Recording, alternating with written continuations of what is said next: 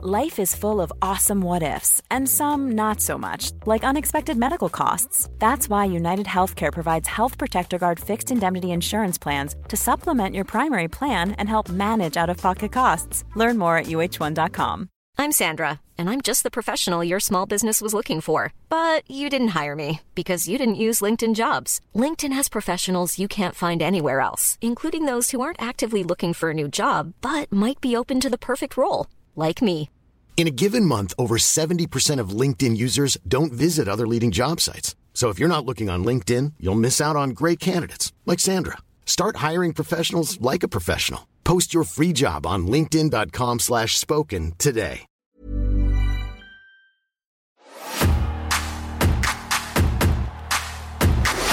It smells like you've been rolling, rolling, rolling, rolling round in poo. Come on to the rock show. Come on to the people's show. Come on to the premiere show, SmackDown.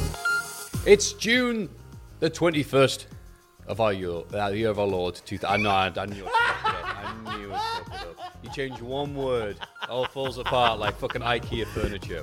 The June twenty-first, two thousand one. Uh, I suppose, uh, uh, Odyssey. There we go, we haven't placed that yet. Like everything else, I'll get a revamp and be cool, two thousand one. The monolith with shades on. Uh, Shaggy, featuring Ray Vaughan, him from Phoenix Nights. Uh, third week in a row, number one. We stuck in a loop, mate. Look, people were buying it, no one. Uh, Travis, The Invisible Band, is the number one album in the country. The Invisible Band is the third studio album by Scottish rock band Travis. It's also how John Cena got started. Uh, the title of the album makes reference to the band's feelings regarding music being more important than the band making it. Band frontman Fran Healy stated in an interview that the album's title referred to the band's status of having famous songs but not being famous themselves. Wait till TikTok comes along, mate, and everybody will be in the same boat. Yeah. Uh, I was going to say Travis, first name, surname, a T. Uh, Channel four announced plans to axe The Big Breakfast in early oh two. But signalled their willingness to extend the series if suitable proposals to rework the programme are developed. Spoilers, they didn't, but I saw a trailer that they're bringing it back this year. Yeah. Have you seen that? I, I haven't seen the trailer, but I have heard a rumour and innuendo. A trailer like it's a... They won't, though. Do you know why they won't? Go on. Because at the moment, they do gangbuster ratings on Channel four for rerunning Frasier. Mm. And they have been rerunning Frasier for about fifteen years. Mm. They'll get to the end of Frasier and they'll simply start again. Mm. And it, the the ratings are fine. The ratings are great. So, hmm, at this time of a of an economic financial crisis, do we throw all the money at the wall for what will no doubt be a homogenized version of something we once loved, or just keep Frasier on? We've already paid for it. Just keep Frasier on. That uh, sounds really mean-spirited and and and very... Very of the time, very uh, apathetic of me, admittedly. It sounds like ni- the issue with Nitro towards the end. It's like, all right, Nitro wasn't on due to, you know, some issues or whatever, and they like they re they reshowed an episode of The Lone Ranger, and it did three times the rating. It did, just ridiculous. I was like, oh, that's not really helping our argument, really. No. Um, the my, my favorite, unless Kelsey Grammer hosts the Big Breakfast reboot. My favorite Frasier bit is uh, it's like season one and. Like, oh, is that your dog? Yes, it is. I call him, his name's Eddie. I was like, oh, that's nice. I call him Eddie Spaghetti. Oh, why is that? Does he like Italian food? No, he's got worms. twentieth of June, the Queen's Speech. I like the episode where there's always oh, a knock at the door, and they open the door, and there's a cane there with a plate of cupcakes. Hello, Frasier. I've moved in next door, and I've brought you these cupcakes. And Frasier, oh, that's very kind. Daphne, cupcakes. And he said, well, these are interesting flavoured. Yes, they are. I use my special ingredient, a special brand of sugar that I've got by Simon Alt. I'm sorry, what? It's a posh type of sugar by Simon Alt. I've not heard. I, I, I'm Frasier Crane. I've not heard of that. I'm, I'm Frasier Crane. That's what they do in the I, episode. I'm Frasier Crane. Because it might be someone's first time watching the yeah. show, and they're like, who is this man on the show, Frasier? Who gets all the dialogue? I, I, well, as Frasier Crane, I, uh, Daphne, I don't know. Walks around with a sash like me and Quimby as Frasier. I don't. I've never heard of Simon Old. Oh yes, in fact, I brought you some as a as a homecoming gift. S Alt. That's of course because Dom Kane is a spin-off from the Real SmackDown. It's like when it's like it's like. Well, they all meet together in this spin-off metaverse. it's, it's like when Sam Malone turned up in Frasier. Hey, Joey Kane is next door. Joey Tribbiani. How are you going? And they all live in the hotel that the Golden Girls try to run after that. Oh, oh there's this weird British man that's moved in next door to me. Marlene! Oh, no. Yes! No. I was trying to think, like, British spin-offs? Is that? Yeah. Of course, yes. Anyway, that's my Imagine favorite. Imagine you spend that one interview doing that question. The rest of it was like, did you want to hear my impression of Cool Kane? What? And Frasier. Did you watch wrestling? No. Oh, this is going to be really awkward for you then, pal. June the twentieth, the Queen's oh, speech yeah. to the new session of Parliament includes plans to legislate for the creation of Ofcom, a new media regulator to replace several existing authorities. The body is conceived as a super, re- super regulator. What the fuck? This is very David Cronenberg. To oversee media channels that are rapidly converging through digital transmissions. All right, so that's how Ofcom was developed. On the on, very on, ominously. On behalf of all of my radio brethren and sistren, uh, I will say, uh, fuck you, Ofcom, for sitting back and letting all the radio stations up and down the country network and regionalise to a, quite frankly, disgusting level and not supporting them. That's that's basically why I'm here, because of Ofcom.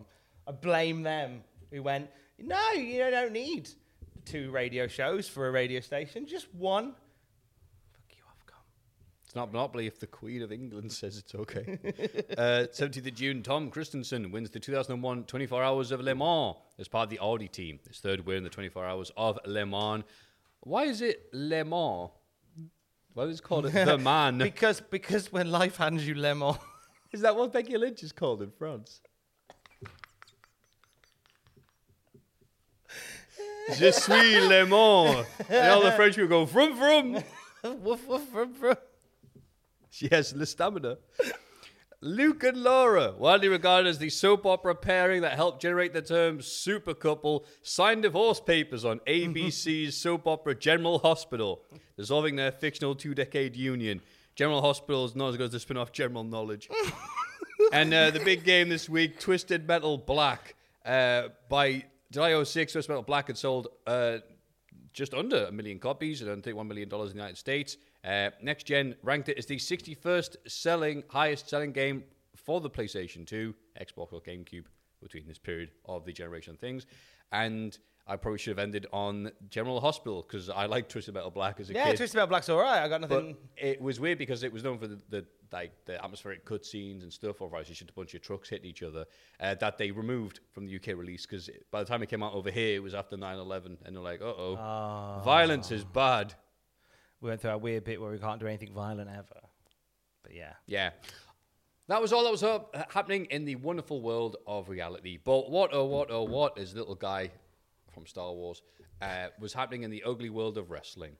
Those questions and many that you didn't ponder can only be found, answered, very detailed and bollock-filled by ourselves here at the Colour Classic SmackDown Review.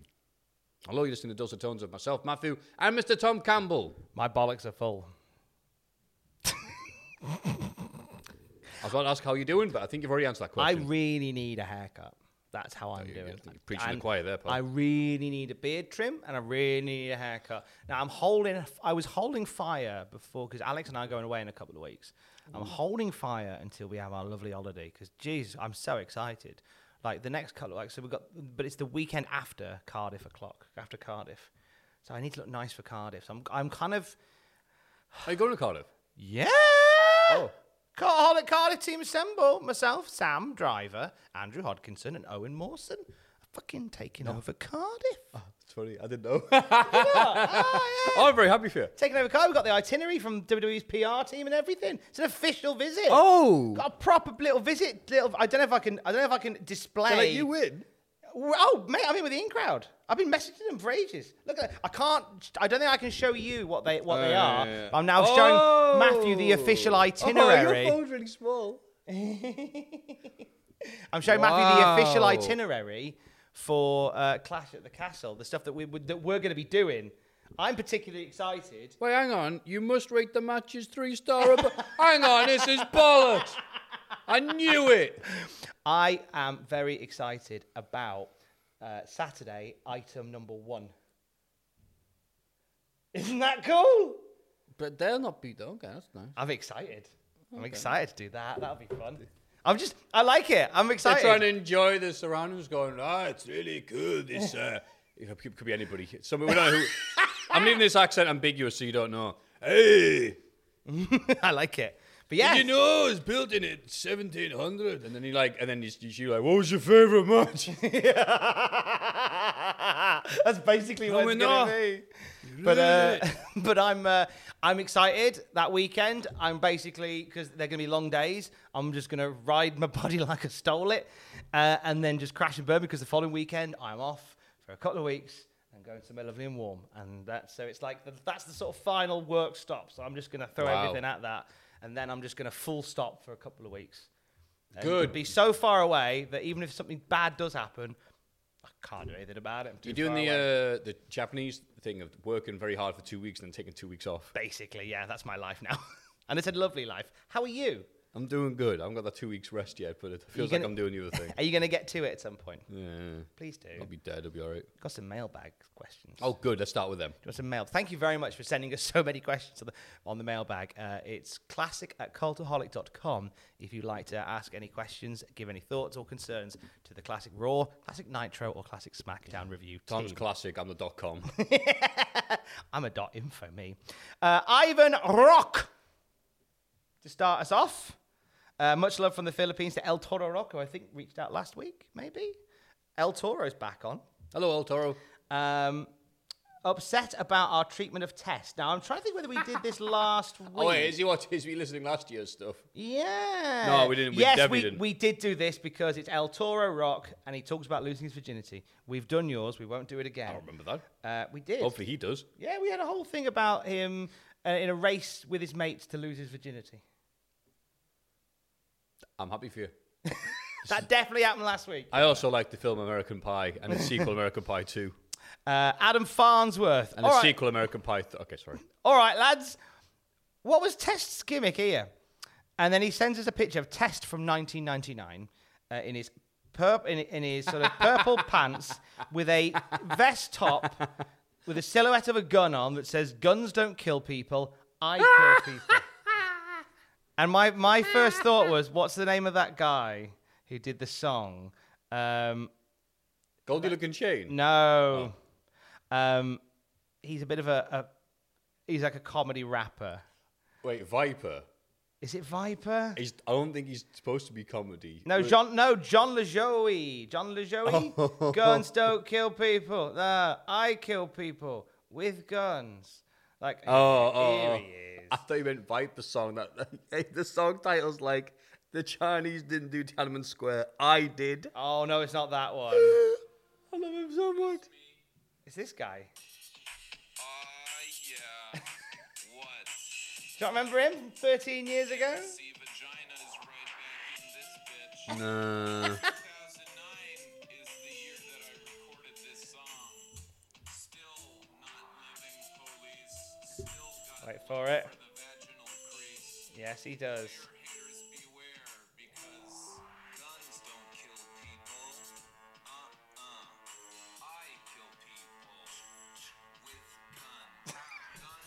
Yeah, that was guy. that was Test's gimmick in ninety-nine. So Test was uh, was YouTuber John LaJoie. He was a shooter. He was a shooter. That's what he was. Thank you, Adam Farnsworth. Uh, Timothy Whitehead. Woof woof, moo moo, alpha dogs. Hey. Thanks for the hours of enjoyment this podcast brings. I like listening on my car, in my car alone on my lunch break. Sounds really sad. Whilst playing FIFA nineteen on my Nintendo Switch with a broken controller. The divorce is going well. Thanks oh, for asking. Timothy, mate, you played yourself? I have a suggestion on the King of the Ring winner. I think just sort your divorce out before you start messaging podcasts you like. Can it be um, me so I can get my queen back? Yeah. This is where it's going. I have a suggestion on the King of the Ring winner in two thousand one. Given the roster is as full of healthy stars, oh fuck, There's a pool party at Michael Barrymore. Yay! We don't do the Barrymore gags. All right. all no. right, all right. Uh, is as full as people. Firstly, I'd suggest Test, not for the pop, but if they continue to book him strongly from the R T C segment a few months ago, then he'd be over. But given they didn't get it, they'd be like my marriage over. Um, but given... I made that bit up. But given that they didn't do that with a homegrown star... I'm getting sacked. There may be a canyon on Lance Storm from invading the W C W. Even with them going over Kurt Angle in the final help from, from an interviewing Shane, or if all else fails, King Kane. King Kane! I like that. Oh. Former Blackburn striker Benny McCarthy. Oh, there we go. What a mix of cultaholic memes oh, there. Thank geez. you very much for that amazing question. It's nice to have like people on the level of uh, dumb stuff. Like but it. no, that guy... He does raise a good point with the invading W C W people. However, that wouldn't have made much sense because then it would have to have to be official W W F superstars. And Vince would be like, no. Uh, well, we got Shane. And that's only because Kurt's going to kill him. That's true. But yeah. Um, yeah, I like, you know what? Test was just that bubbling under, getting ready to get pushed dude like Tajiri and Rhino and God help us, Albert. That the invasion just came along and went whoop. Yeah, and it just all, just everything went a bit peak-tongued, a bit weird from there. Yeah, just just refresh. What are your thoughts on Tajiri winning what King of the Ring? No, we mentioned too, this too much too soon. Too much uh, too soon. I'd make an appearance. Have it, have him as like a, like a ringer, and like have him maybe give Kurt Angle a run for his money. If they'd done the eight-man thing, mm. then yeah, they only did the four-man thing. So no, they already decided that they were doing Team Wreck. Getting it on, which like, all right, fine, which was at the expense of other lads like Tajiri, but um, in terms of who else you could have given, honestly, have an Angle in King of the Ring. I think have Angle in it. I no, think no, no, no. I, I think him being in it, either or doing the thing with Shane, was detrimental to pushing everybody else. Kurt didn't need it. I think they got a bit of they were planning for one thing, and then they're like, ah, actually, ah, oh, we uh, can you do both? Do both? Can you do both? Yeah. And by both I mean three times in one night. Fucked. Yeah, you know when you had that really long match with Benoit at the previous pay-per-view, you want to easy this one. Well, that ain't happening. How about instead of wrestling for thirty minutes in one match like you did last time, how about wrestling three ten-minute matches? Ooh. Except one is twenty minutes. Yeah. Um, okay, so not not not Tajiri, it's too much too soon. Tess mm. is a really good shout. Tess is a good one. Um, how about what what say you? To one of the Hardys. Mm, actually, I don't. Even, I, I've said that, and I don't even. No, buy you know it. What? I agree with their decision to go. All right, we need to do something with Edge and Christian. One of them needs to win King of the Ring. That'll establish that they are singles people now. Mm. I do agree with what the W F did right then because they didn't do much tag team. Well, no, they obviously did tag team for a while, but they didn't have anything relevant. Is that the right word? Mm, there was nothing next few really months. That, uh, that really the team were together just because the team were together, and then they would kickstart the single stuff. So I agree, I agree with that. They should okay. have had Edge versus Christian in the finals, though. Yeah, I think yeah, Edge versus Christian in the finals, and then have it Edge win, but then still do all the stuff that they yeah. did. That would have been fine. That would have been fine, but they didn't. Thank you for the question, though. Thank you, Bob. Uh, Man on Club. Hi, Matthew and Tom. Yes, a question from another female listener. Mate, we're up to like six now. Six women listen to this. Well, you need two hands for that. Six fucking, I know, right? Six Stop women. It. Sorry, Joel Gertner. Six women. I just, I, I, I should have washed my hair. Oh, I'm Henry the Eighth. I am. I am. You're all divorced, beheaded, or surviving. Uh, we're showing up more and more. You are. I am from the Netherlands, a country not really known for wrestling culture. Travelling in the U K and the U S got me into wrestling, and Cultaholic keeps me informed and interested in the wacky world of wrestling. Aww. I listen to the podcasts. Big fan. Thank you. Massive thanks to Tom for putting lots of content for the audio listeners. Thank you. Yeah, you do. I appreciate that because I'm tired all the time. So my question for you two is, as is this, as in this era, the European Championship is still a thing.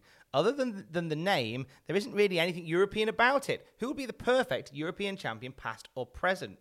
And would you add European stipulations to title matches? Warm regards, because of the heat wave, they are literally warm regards. Maria yeah. from the Netherlands. Ria uh, bedankt. Bedankt. Nice. Thank you in Dutch. Nice. Uh, bedankt. Sounds like a sound effect. Oh, you hit me over the head with a stick. Get to horny jail. Bedankt. Bedankt. Ah, uh, another woman listens. It's great. Um, so you are a woman listener, Blackadder. You're a woman listener, my lord. Um, now, I love European. making the European title the round system. Mm. In the Attitude Era, it would flop like a fish. Mm. But I like the idea of, if you're not going to do the round system, maybe you lean into the old red card, yellow card system. Okay, yeah, yeah, yeah. And have some fun bollocks with that. Or the German system of you wrestle the same person every night for two weeks. Round robin system. Until you get it right. Yeah. Who do you who do you give the European title to? Gunter. Oh, past or present? I thought in two thousand one. They said past or present. Oh, oh. Because I'm thinking, right now in oh one, who the fuck's European? Apart from Regal. What's Bulldog doing? Get him back. Get, get Dying him. soon. God. Okay, you European wrestlers. Took her through, took them down the Wigan Mine. Christ, um, you European wrestlers. Regal. Regal. Um, we it, no? we had a, we had. Um, fuck it, it's just Regal in it. D'Lo Brown. What part of Europe was he from? Yes. Uh, there must be more. Nah. No, there really isn't. Gosh, that's depressing. Yeah. Okay, so it's. That is depressing. Scrapped out the window. Uh, um, so yeah, so in, in terms of like, if you give it to somebody European, do I think who would be on the European scene that could potentially head? Up? I mean, okay, I did this. I had an idea for the European title, which is from a bit of fantasy booking I did a long time ago. I might do a video about it at some point. Um, this is a nice place to bring in um, Fit Finlay mm. and have him win the belt and have him work with younger wrestlers because it's a lower card title. But you know, you're in there with Finlay. He's going to teach you everything. You give Finlay feuds with younger guys and have him representing Europe. Yeah. Via Ireland. That. Um, that's my that's my oh one. Wait, no, he's the Belfast Bruiser in Northern Ireland. Yeah, sorry, the North, yeah, but yeah. I've made that mistake plenty of times. That's why I'm doing it for you. But uh, yeah, thank you. Or someone older than Finlay, Jerry Lynn, Jerry Lynn could get it just so they could go hailing from Europe. Moving him to Europe. That's fine with me. That's fine with me. Um, and in terms of like steps, I think I, I like personally, I think the round system would die on its arse, but I like the red card, yellow card system. Guys like Finlay and Jerry Lynn are still, I remember, you know, when he was. It's not even funny, Matthew. Stop it. Remember when he was Howard the Bastard and not Harold the Conqueror? Pathetic. Fucking pathetic. Had a good run. Nah, that, that's it. Oh, too Don't far. Be sad. Bring it back. Bring it back, Matthew. Don't Go be back sad, to- Kermit. We had a good run. We won't do rounds. We won't do rounds. We'll do two out of three falls. That's kind of the the safe zone yeah. for rounds. All European title matches, two out of three falls. Jerry Lynn, Jerry Lynn misses all of his title defenses because he's on the wrong calendar. Fucking hell. Some history nerds that love that. Yeah. We did have six women. We now have four women. Oh, uh, thank, Drop it like flies. Thank you. Thank you very much for the question. Thank you, Maria. Really like that one. Um, okay. Dear Tom and Math, first, I'd like to say thank you for the many laughs and smiles you brought over the past few months. Been doubt hardest year of my life, and there have been many times I've never seen any light in the dark. Bless you. This podcast has given me something to smile and laugh through the toughest, darkest time of my life. Never be able to give enough to show my appreciation. Well, we're Aww. glad that you're here, and we're glad that you're listening. Thank you. My question for you is, if you had the, to have the Sarah neck tattoo stalker angle hey. for The Undertaker, who would you guys have booked to be the stalker? I personally would definitely not have D D P, as not only did it not fit his character, which we will talk about this yeah, week, don't you fucking worry. It wouldn't make any sense, as the main man was literally married to Kimberly Page, yep. considered one of the most attractive women in wrestling. Yep. Uh, if you lads ever find yourselves in South Alabama for some reason, Aww. there'll be beers and laughs when your name's on. Sincerely, that's gotta be Kanan. In Bay Minette, Alabama. Thank you, Kanan. Thank you, Kanan. I think very uh, kind. That's very nice. Thank you very much. I want to go to the. I want to go south of the Mason-Dixie line. I've not been there yet. Everyone says it's way better than the north. Can't wait to find out. Mm. Um, so, I've been told not to go south of Mason-Dixie. could anyone have been the stalker? Uh, only if they'd... Ah, oh, so from W C W. Not necessarily, just somebody oh. had to... Who said they have to be from W C W? Oh, okay, yeah. Um, like, just to play the stalker. I've, I know what mine would be. Go on. Right, the stalker is Raven, but the the the master, the, the you know, the same way how Triple H was the, the mastermind, the mastermind of the whole thing, Jake the Snake Roberts. Very pervy thing that I think There's Jake... a whole lot of ninety-nine stuff there. God, mm. Oh, Raven, yeah, because when yeah, Jake's promo after hitting Elizabeth. Yeah. Off. It's... it's, to, it, feel it's this, to feel this good, Mean Gene, you have to pay for it. Oh, will you stop? It's either... It's or you could... E- I mean, I pick Raven just because at that point, Raven and Undertaker could have some matches and it builds Raven up. Uh, and it works for Raven. Having the Jake Roberts thing there, I just quite like to incorporate Jake Roberts, but I don't think he'd be able to have matches with The Undertaker at this point in oh one. Um, but having him as like a mouthpiece for like a like a ragged refuse, or just or even just a mouthpiece with Raven would be an interesting combo. That'd be nice. Obviously, we're fantasy booking Jake Roberts, who wasn't effed at this point. Yeah. So, so and and that's yeah. also and that's also another reason why Raven's there. So should Jake fall off the wagon, which I do believe he does in oh one. You can kind of carry the storyline along perfectly fine to its conclusion with Raven. Mm. At this point, I'm more youth-driven and getting new people over them. Bring, you know, not about that period where, hey, remember these guys yet? Okay. So I wouldn't have Jake in, as good as he is. Um, plus, God, he just looked like your mate, your dad's mate who plays darts. So Raven would be a good choice to do that. However, there's as much chance of Vince pushing him Uh, is there are of putting the title on Kane at this point. So uh, I would I would have someone do it. I mean, I think it would be because to, to kickstart the whole W W E thing and give them a serious threat. I would keep it still in there to have someone wrestle and take another thing and be like, oh, well, this is my yard, et cetera. Even though you could have someone go wrong and goes, fuck off, you're in W C W. um, I, I don't know, someone like Kanyon. But then the thing that they could, they could have had him do it, but then it could work only if he goes, I don't care about your wife or stalking. I just did that to get under your skin. Calm down, pal. And obviously it worked. And now I know you easily you got into. Haha. If they did that mm. instead of what they do with D D P, which is like, no, I genuinely like stalking. I'm a stalker. It's no, like, no, they, no, that's not what they do. No, we'll, we'll get on that later. No, on. We'll get to that. It's not what they necessarily do. That it was, stalking it. Makes me feel good. I don't think they that's do. That's what he's that. Like. I don't think they do. Stalking, that. stalking, stalking, stalking. Mm. Yeah, but anyway, we'll touch. We'll also, touch on yeah, that. Someone pointed out to me just now. Uh, sorry, uh, William the bastard, not Harold. The, that, that, that, none of that fucking joke to make. Sorry, Jerry Lynn wrote that on, on papyrus. Is this on? The papyrus Jerry Lynn sent me three months ago, and he just got here via uh, carrier pigeon. I like papyrus. He's my favourite boss in Kirby. Um, okay, um, one more. I don't think this is a question. I think it's just a bit of random uh, wordage, which we'll which we'll read anyway. Uh, hello, Tom and Matthew. Hello. First of all, add another woman to your count.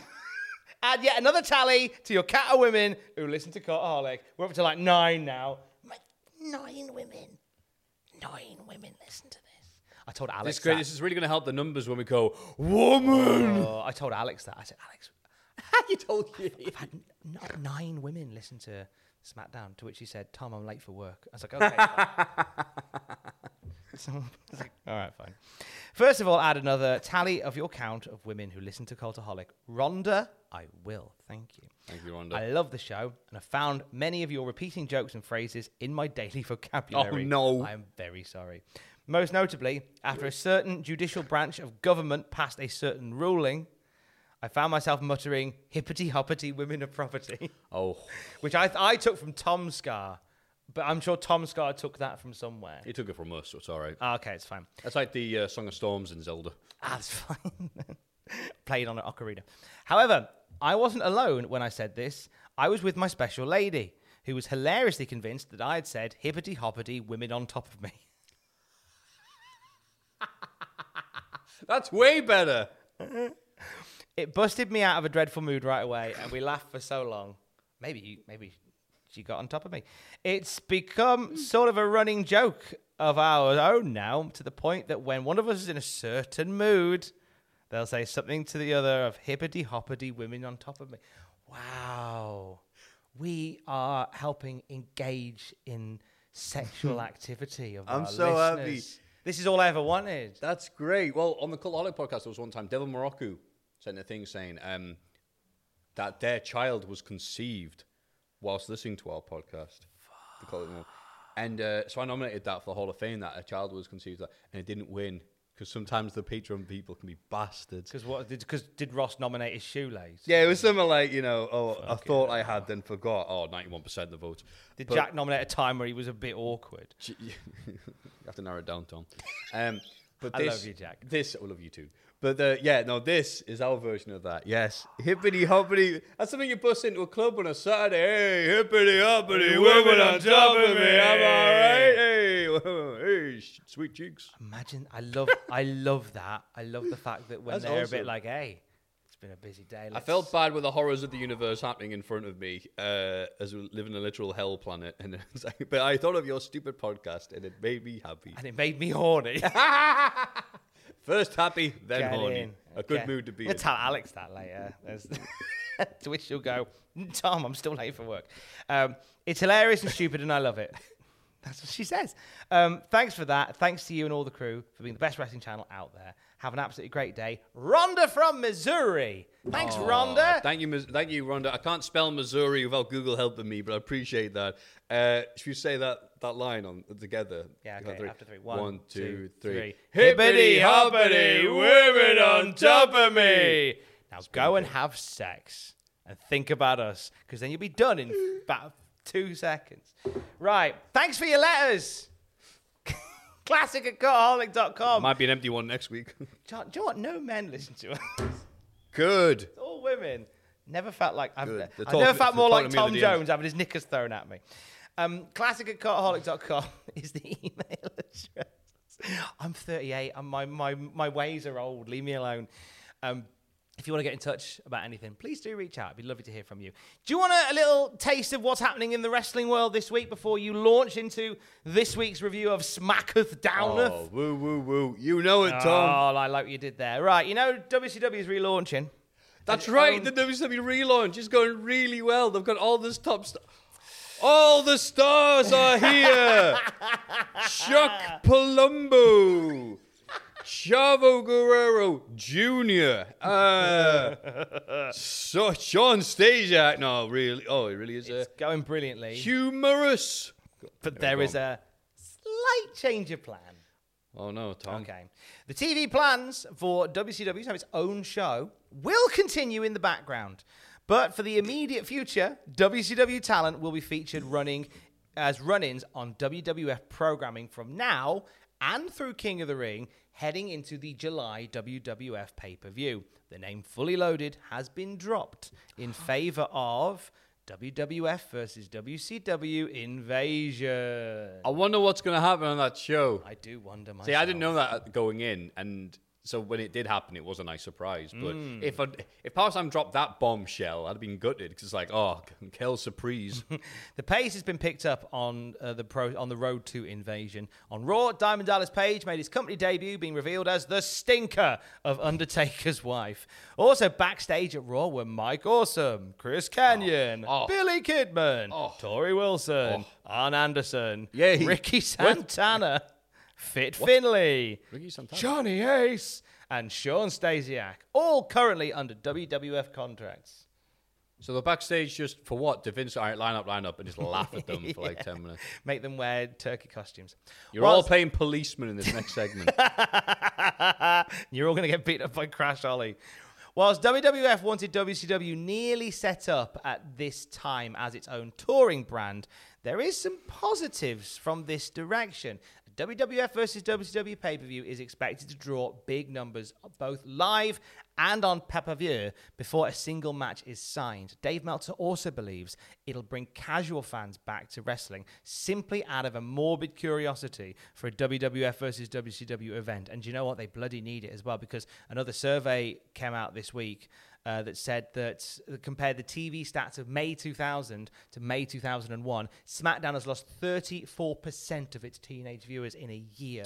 So they need to do something to bring some casuals in. They've lost thirty-four percent of their headliners as well. Oh, so it's just been... And that also is the other point why this is uh, a good thing. The influx of extra talent means the depleted, burned-out W W F roster can catch a breather as they've been running on fumes for some time. Hi, Benoit. Speaking of which...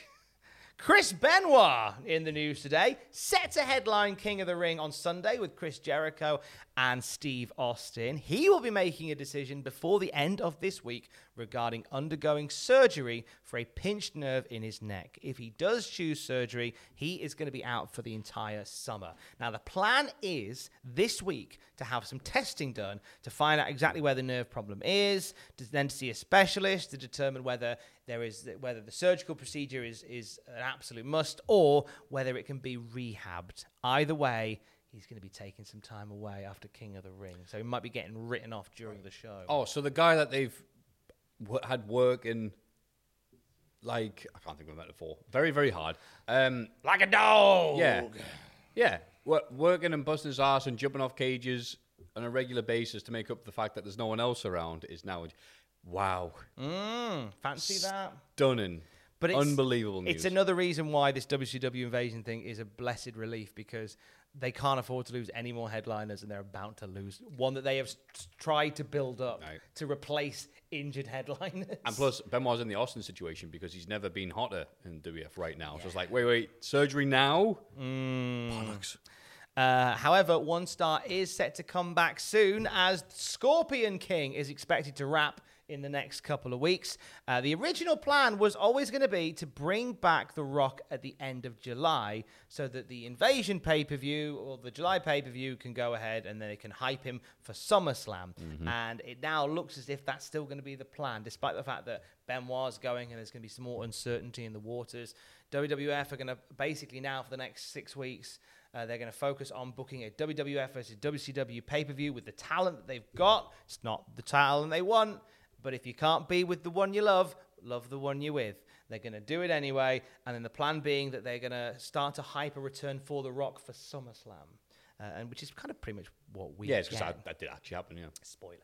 Uh, just a couple of tidbits from last week before we get into the show proper. I'll have a few other bits to throw at you as we go along. Um...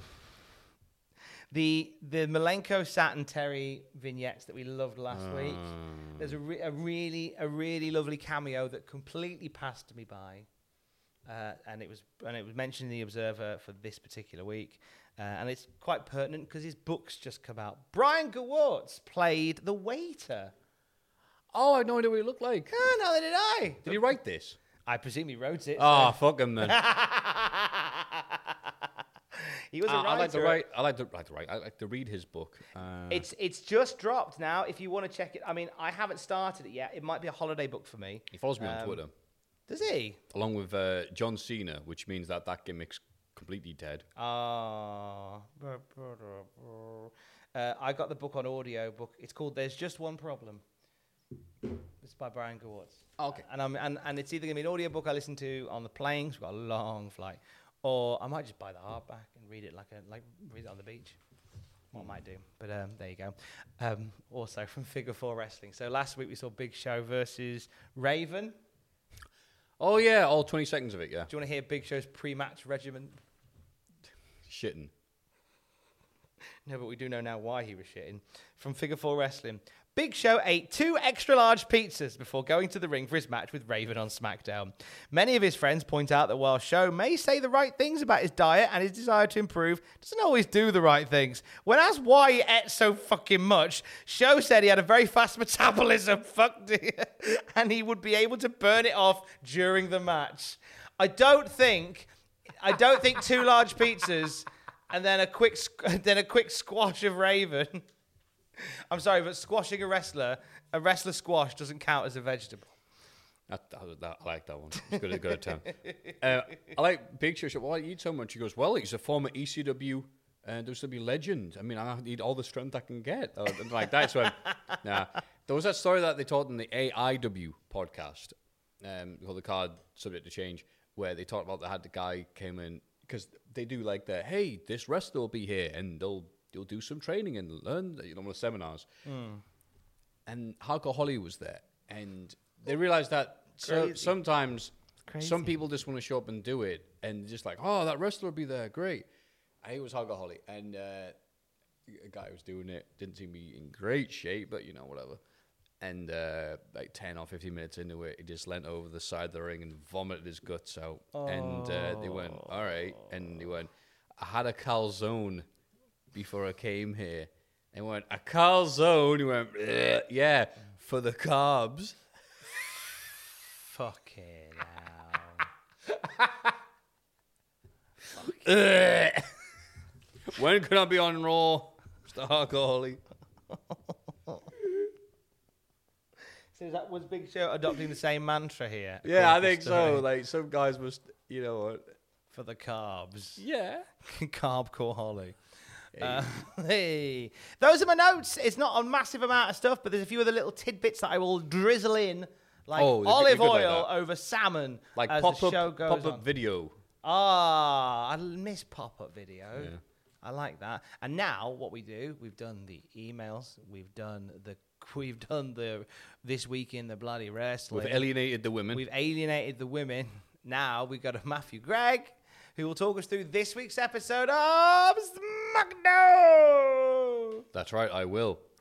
On Monday Night Raw, Undertaker with the word frustration written over him appears.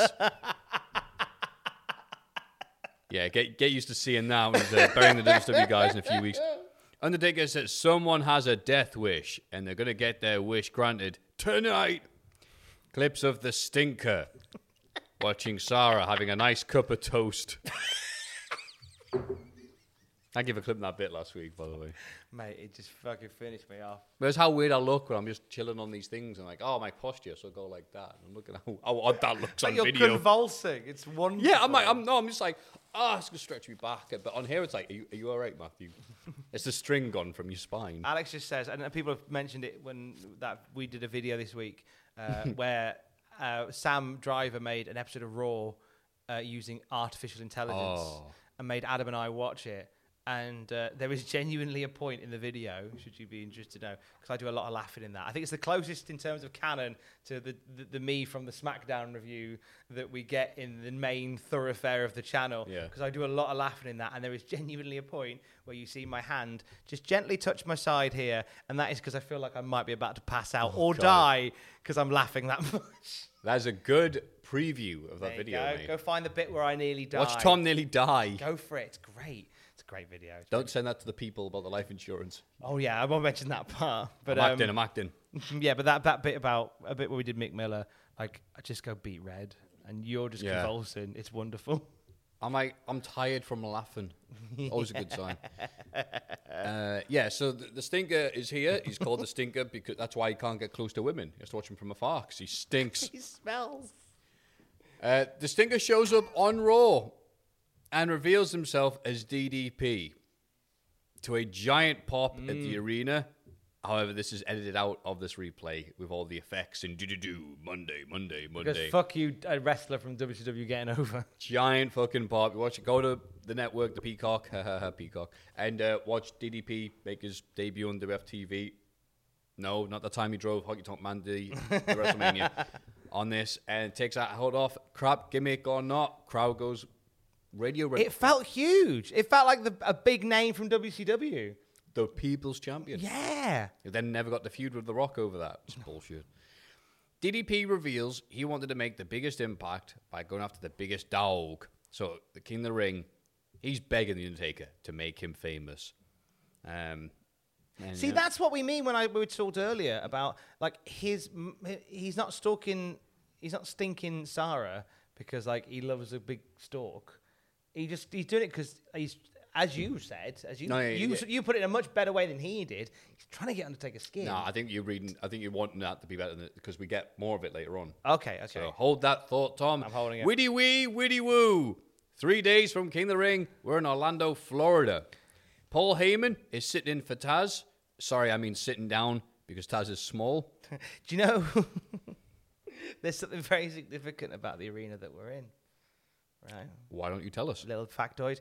Uh, it is the Waterhouse Center in Orlando, Florida, that is now called the Amway, which is one of the homes of the W W E Thunderdome during the pandemic ah. era. So we I are recognize in a, what people having a good yeah, time. Yeah, yeah, you, yeah. You'll be forgiven for not recognizing it because it was full of souls and people, mm. and like, and, and and I mean, there was still piped-in crowd noise, but there were certainly people there making some mm. sort of noise. There you go. It's the pandemic era. Oh, the more you know. Thank the you, more Tom. You know. Uh, Kurt Angle is here. Hooray! Will he repeat back-to-back in-ring victories for the first time ever? And defeat Shane O'Mac, and then shove a broom up his ass and clean up after the show is finished. You might as well. He's doing everything else. Kurt Angle says people have called him a superhero. Wow, I mean, he is super, and he's a hero. So, yeah, maybe they're right. He also stands up for truth, justice, and the American way. So maybe he is one. Crowd boos that, obviously. Boo America. So Shane McMahon may think he can fly, but he is a mere mortal. And at King of the Ring, Kurt is going to show him how mortal he is. Kurt then brings up his good friend, Shaquille O'Neal. Instant boost in the crowd. The guy who left this dump and won championships in L A. Boo. When he told Kurt how great it is to repeat championships. That's what he's going to do this Sunday night at King of the Ring. Kurt's happy that Edge, Christian, and Rhino all made it. Well done, boys. Kurt Angle says, of course, I'm a man playing with boys. No, wait, Kurt didn't mean to say that. And as he tries to correct himself, Eddie Christian make their entrance. And as they head to the ring, they cut to Kurt, who's going over his lines to make sure he can say them properly. I thought that was quite a deliberately funny flow. Yeah, not not since Rod Hull is a man be able to go from hilarious to violence so efficiently. Kurt can't get his words about men that beat boys properly, so Eddie Christian called him a dork. Kurt can't understand what the kids are saying, as Edge and Christian make it clear. They want to win King of the Ring. Edge and Christian then come to disagreements on who is going to beat Kurt in the semis, and then each other comes to it, as Kurt's like, wait, you're not going to beat me in the semis. um, and then they try and do a bit where Edge and Christian are like, no, I'm going to beat Kurt, and then I'm going to take on you. But the crowd's too busy going, Angle sucks, yeah. Angle sucks. They're not into that. The Edge and Christian do their little thing. Angle is furious that these kids would say this, seeing as he made them, and he demands these kids apologize to him right now. Kurt says, all right, okay, okay. Two seconds. Kurt says, see this finger, see this thumb, see this fist, you better run. All right, is that an American thing? Is that, please let us, obviously we've got lots of, a worldwide audience there. Can you please let us know if that's an American thing? I thought, I've never heard that, and I thought it was amazing. I thought he was going to go, see this finger, see this thumb, see this finger up your bum. I don't know why I thought, I just thought, once he said thumb, I thought he's going to rhyme it with bum. In a really childish way. See this finger, see this thumb, pop this finger up your bum. Thanks, Tom. But is it an American thing? Because mine certainly isn't. Mine's just a stupid brain thing. Yeah. It's crap, but it's hilarious. Yeah. Thanks for that. Then Rhino shows up. Up the bum. Means Team Wreck is heck. Rhino tells them they never need. Uh, tells Kurt they never needed them. Edge and Christian are great. You stink, Kurt, and he turns around and calls Edge. yeah. So yeah. Kind of, he said like. You, you looked like he was going to give Angle a, a bit of a, yeah. a mouthful, You're and then right. he just went, poof, give Edge a spear instead. Yeah. Nice. Angle then takes out Christian with a slam, and Cole yells, so much for friendship. Grand opening segment giving some importance to King of the Ring, which is the tournament's not had as much emphasis as it has in previous years. It's had but, zero emphasis, really. Yeah, but it would be saying goodbye next year anyway. So oh. Also nice to see Edge and Christian and Rhino together in W W F after traveling the dodgy Canadian indies for in uh, for years together as a team. Uh, sorry, Joe Legend, you couldn't be here. The fourth member of that squad who didn't quite make it, but uh, part of Joe anyway. Legend will now be played by Kurt Angle. Yes. Oh no. Oh. We'll somehow make do. But yeah, nice little bit there. Any thoughts, Tom? I enjoyed it. I mean, as you say, it's it's it's not really like the, the King of the Ring could have been something more than it was.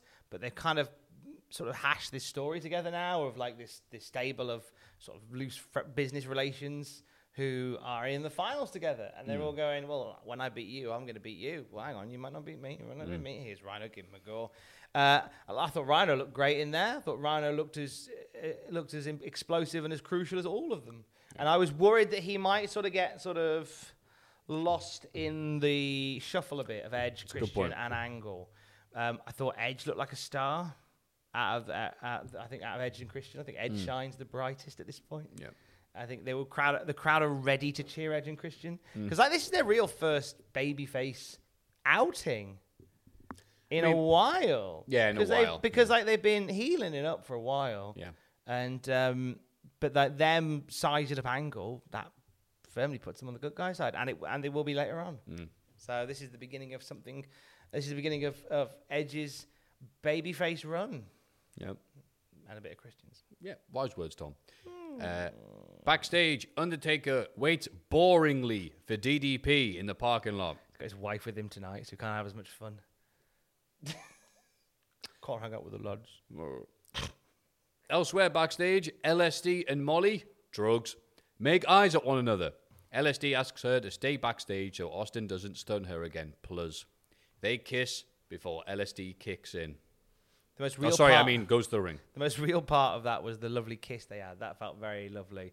But otherwise, it was just a very, gee, Spike, I can't believe you're fighting the Big Show.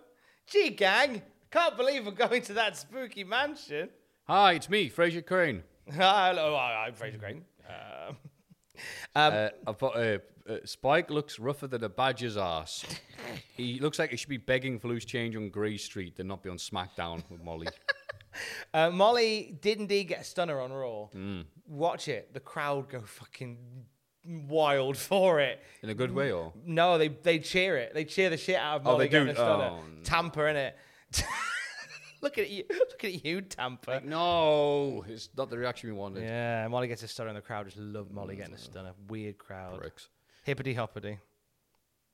It's changing meaning now, isn't it? It's going to keep them guessing. Yeah. Big Show is here. Oh, that's a smell. Christian beat Big Show on Raw, but thanks to Edge's big-ass chair shot to make it to King of the Ring. Oh, no, you mean no Big Show at King of the Ring, like in ninety-nine, having the worst matches of the year. Oh. Anyway, Spike is wrestling Big Show here, and clips of him trying to hit an acid drop on Austin, yeah, on Raw, but then Austin playing the role of Mike Awesome and sending Spike to the outside and through a table. Ooh. Uh, Big Show gorilla press slams Spike out of the ring immediately into the outside. Oof. No wonder the guy looks like he should be drinking eight Ace. Big Show goes for a charge on the outside, but L S D ducks, so Show somehow soars over the guardrail. Ha ha ha. Nothing will top that this episode I've written here. Did you see this bit? Just tumbled over the top. Oh, natural. But I like the bit when Spike's catching a breather and the camera pans down to see Spike catching a breather, and then Big Show right. peers over the top.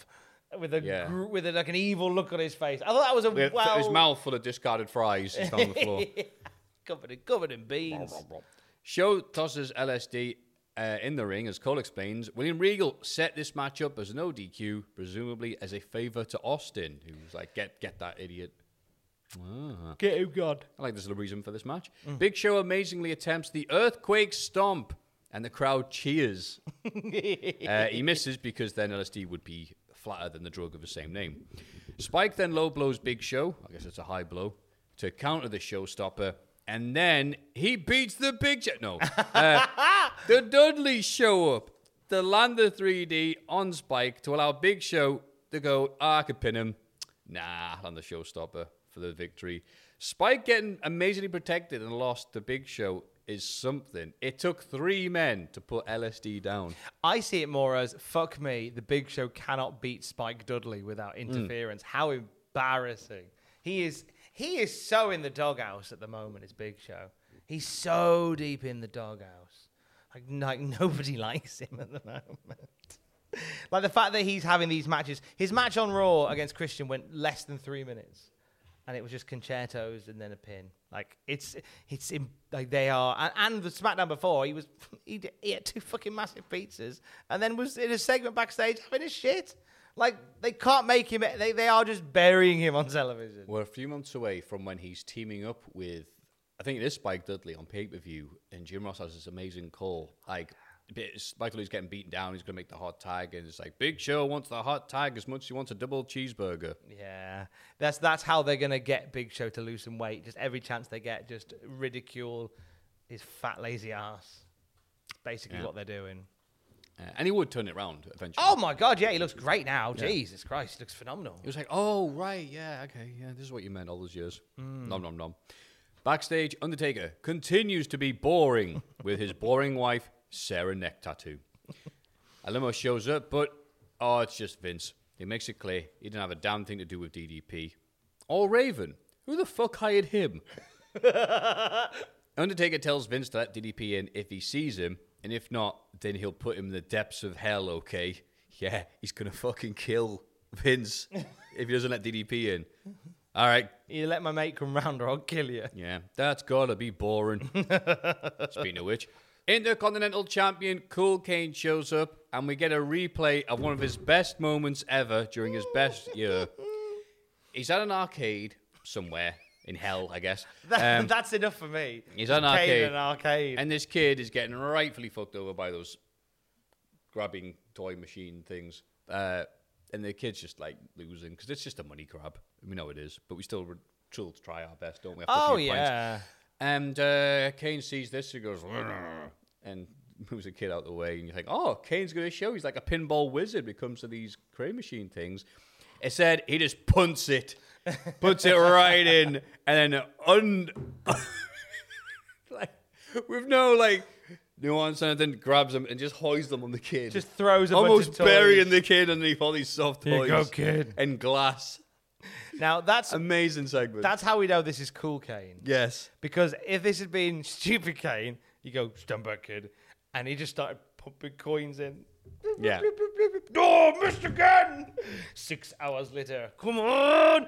The grabber had it! And it dropped it! Yeah.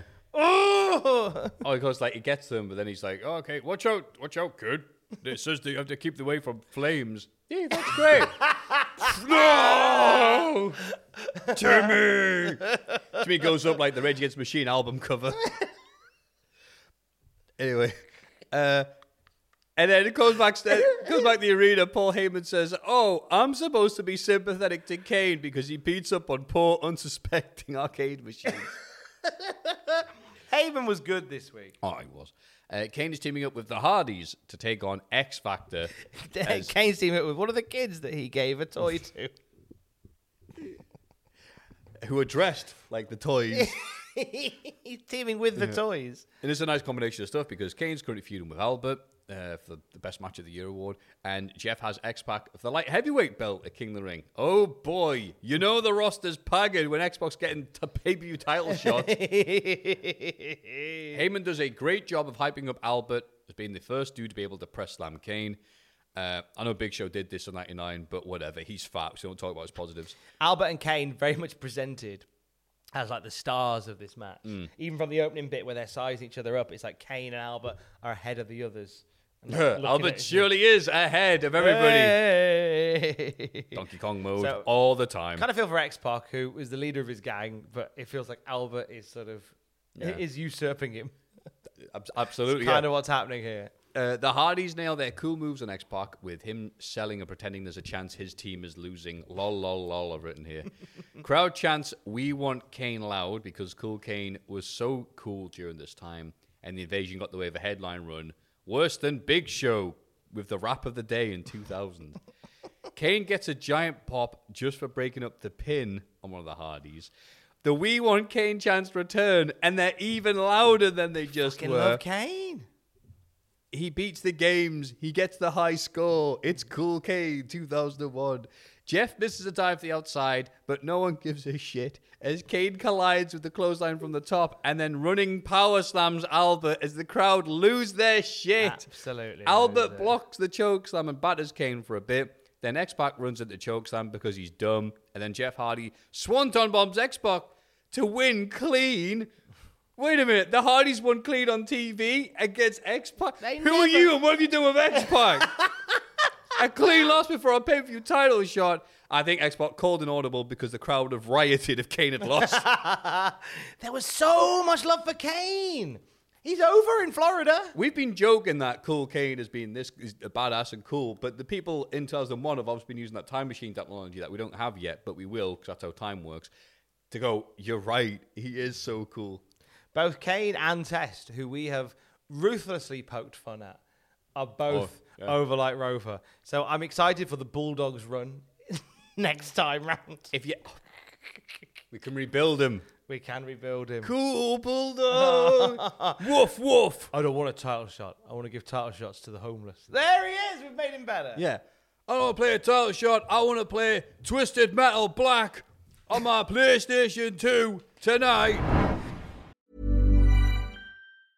Cool fact. A crocodile can't stick out its tongue. Also, you can get health insurance for a month or just under a year in some states. United Healthcare short-term insurance plans, underwritten by Golden Rule Insurance Company, offer flexible, budget-friendly coverage for you. Learn more at U H one dot com. Hiring for your small business? If you're not looking for professionals on LinkedIn, you're looking in the wrong place. That's like looking for your car keys in a fish tank.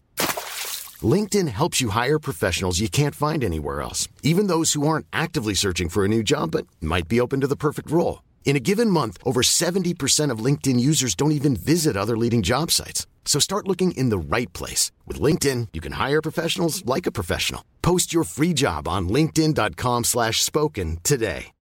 Hey, it's Sharon, and here's where it gets interesting. Raise your hand if you want salon-perfect nails for just two dollars a manicure. Yeah, me too. With the Olive and June Manny system, you can say goodbye to expensive services that take hours and hours and love your nails more than ever. I would know. I've been doing it for years. Get twenty percent off your first Manny system with code perfect manny twenty at olive and june dot com slash perfect manny twenty. That's perfect manny twenty at olive and june dot com slash perfect manny twenty.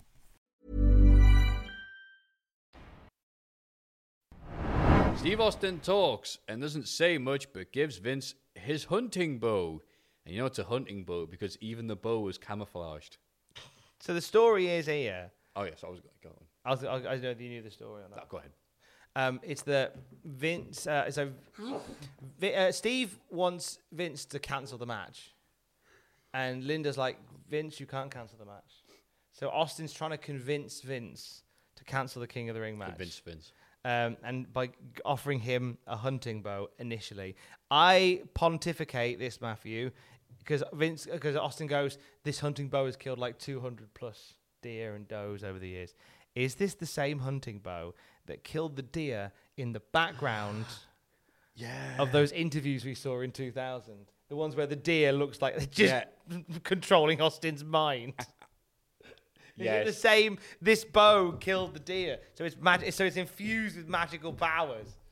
That's what it is. Yes. Mm. Everything you kill will live forever. It's like, oh, like W C W. Vince says, uh, "Thanks, uh, Steve. I always wanted bows and arrows and stuff." Uh, Austin also gives Vince his camo hat. You know. The hat that's all camo, apart from the bright red, huge Steve Austin letters on the front. So the deer knows in the second and a half before they're dead, hey, that's Steve Austin. Can I get his autograph? Oh, oh, maybe I can't. They just see the word Steve Austin floating towards them. No. Wow, what was in that berry? uh, yeah, so Austin... What was in that berry? I'm trying to think what deers eat. And that muck rib. Uh, Is that why they're all gone? That's right, yeah, they're fucking deers. Fucking deers. Deers loved them. Deers love a muck rib. Remember that oh one period when deers were eating muck oh, ribs? Oh, that's, that's what led to B S E back on the rise. Big Show crying. All the muck ribs gone. Oh. Eat two pizzas, wipe your face with one. Wipe the tears away with one pizza. Eat with the other. So yeah, Austin is more more ninety-nine-esque, like repeated segments of Austin. More to come. Speaking of boring segments, backstage the Undertaker continues to be boring away. Uh, sorry, boring, comma away from the other wrestlers in case boring spreads. Sarah's been out there with Undertaker for hours. We that's the vibe that we are getting. And the silence is punctuated by Zara suddenly saying, do you think he'll show up? Like, what have you talked about for the hours before that? And I wanted to take it just to go, no, I think he's on his holidays, you stupid bitch. Like, what do you mean? It's like, well, you know, do you, how does D D P find out where these arenas are going to be every week? You know, do you have to go to do you have to come to the Observer? Yeah. And Ziggy's like, I didn't think about this. Um, does he know SmackDown's on the night? Because we have lost thirty-four percent of the viewership. And also bear in mind that we film on a Tuesday, but it airs on a Thursday. Yeah, does D D P know this is pre-recorded? And also, D D P I- shows up midway through a Shasta McNasty sketch. Aha, Undertaker! Also, why are you convinced that he'll be in a limo? He might come in another form of transport. I'm going to stealth in the arena. Yeah. He might have borrowed... Those Hitman missions, we have to, like, break into... He might have borrowed one of Steve Austin's baseball caps to make him all right. Camo. All right, Agent forty-seven, you have to get in this secret, top secret drug overlord base. All right, cool. I want the camo limo, please. I'll go in through the front. Anyway. Sure, I, I, I've got you the camo. I've got you the camo limo. It's like this limo turns up with two hubs. Oh, that's the camel limo. Oh, he's done it. No, the camel limo's got Steve Austin right at the front, and the the, the Colombian drug dealer's like, that's Steve Austin. What? Agent forty-seven, I knew that would work. Tajiri backstage is watching his match with Rhino on Raw, but then Regal shows up to yell at him for messing up and losing. Uh, then, of all people, Taka and Funaki of Kaintai show up. To a big pop, this crowd rules. They ask for a match, sorry, they ask for a W W F title shot. Regal says, you can't wrestle Austin, what's the matter with you? Got uh, no respect. Sadly, Taka doesn't reply and say, well, Spike Dudley did last week, and I look like giant bastard Barbar next to him. Away, Regal, lad. And Regal's like, all right, good point, mate. Uh, Taka says, all right, I want the light heavyweight championship instead. But Regal uh, says, no, he just wrestled. And then pre-recorded Cole says, yeah, he just wrestled, silly. I think they booked that match after this was recorded and forgot about that line. I think that's what it is. Uh, so Taka goes, hi-yah, and does hand movements. So Tajiri threatens Taka, and that's our match for later on. Taka versus Tajiri. Fantastic. Give I'm looking forward to it. And a, a good way of getting it, like, no, no, Tajiri's a good Japanese wrestler. These Japanese wrestlers are evil. Brilliant. And then Kurt tries to butter up Rhino, but Rhino just stares at him. I thought, all right, great segment. Angle Angle says that Rhino could win a solid silver in the King of the Ring because he's very confident that he can beat um, he can beat Edge, and yeah. He's like, "Hey, then you'll face me, and it'd be great when you lose to me." Like, and, and, and Rhino, as you say, is just glaring at him. And Kurtz is so unbelievable. All right, buddy, good talk. Everyone's staring at him. Brilliant, good absolutely bit. Brilliant. They're doing a lot with like the fact that Rhino doesn't talk much and he's a bit crazy and he's like a literal animal, animal sometimes. And I think that worked well. I think it's a good work for him. Speaking of working well, oh no, wait, no, we're not. Vince plays with his bow and arrow, manages to not kill anybody, uh, but then Debs brings cookies for Vince McMahon. I was really hoping that she'd also bring him a hunting bow, or and everyone just keeps bringing Vince hunting bows. Or Vince is playing with a bow and arrow, and Debs sneaks up behind him, going, "Hey, Vince!" He's like, "Oh, dunk!" And then Austin shoot- shows up and goes, Vince, I'm supposed to be bringing you presents. Anyway. Vince, uh, you can't assault my wife. Oh. Wah, wah, wah, wah, wah. Oh. Oh. Oof. Oof. That was even darker than mine. It's quite dark, isn't it? Um, so, yeah. Uh, Austin's like, my wife's made cookies. Help make your decision for the King of the Ring. Vince tries one and clearly doesn't enjoy it. But Austin mocks how crap they are. And then Vince continues to eat them reluctantly. Go, no, no, fine, no, fine, no, fine. I put that, that sugar alt in. That we talked about earlier.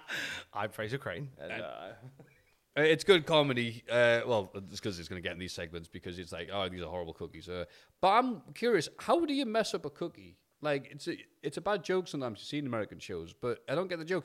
It's sh- sugar and stuff. It's um, like messing up hooker duck. I... Don't understand I, hey, look, I once cookie. I once did hook a duck and I tore my A C L, so you can shut up. Uh, that may or may not be true. I once made biscuits from scratch, mm-hmm. But instead of putting in a teaspoon of baking powder, I put in a tablespoon. What do they look like That's afterwards? That's how you fuck it up.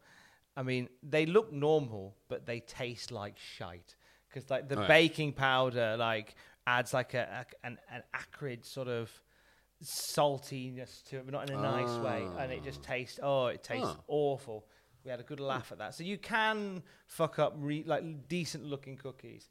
Also, Fair if enough. you don't cook them long enough, whilst they look fine. Oh, they can be a bit uh, They're really like soft, soft and, yeah. fl- and, and floury because they've not cooked all the way through. So oh. there are, but there's there's multiple ways that Deborah could have fucked up her biscuits.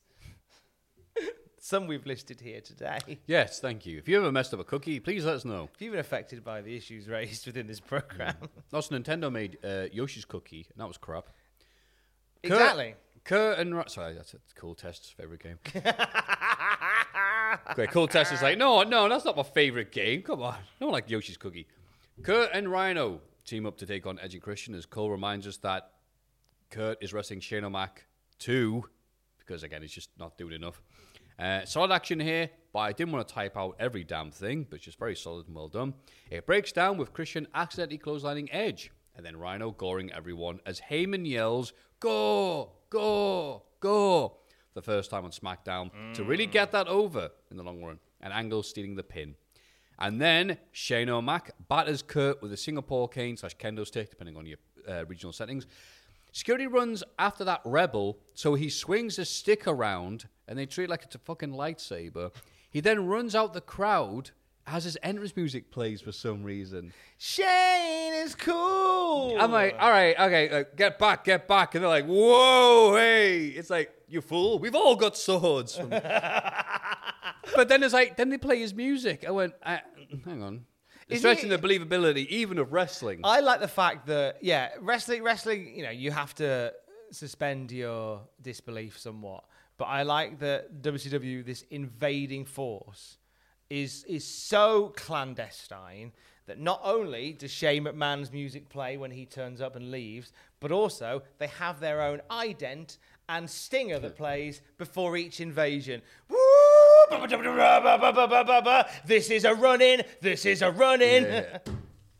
Why? They could have had so much fun in doing this really lo-fi, but I don't think that Vince's W W E I doesn't believe in the concept of doing things lo-fi. We've seen in the last couple of weeks of Raw in twenty twenty-two, like the Dexter Lumis stuff, and the Triple H that may, maybe Triple H is the sort of guy that goes, you know what, maybe not everybody needs a fucking pyro and Tron when they make a shock appearance. Maybe you don't even film them. Maybe it just sort of happens yeah. and you kind of see it out the corner of your eye. Yeah.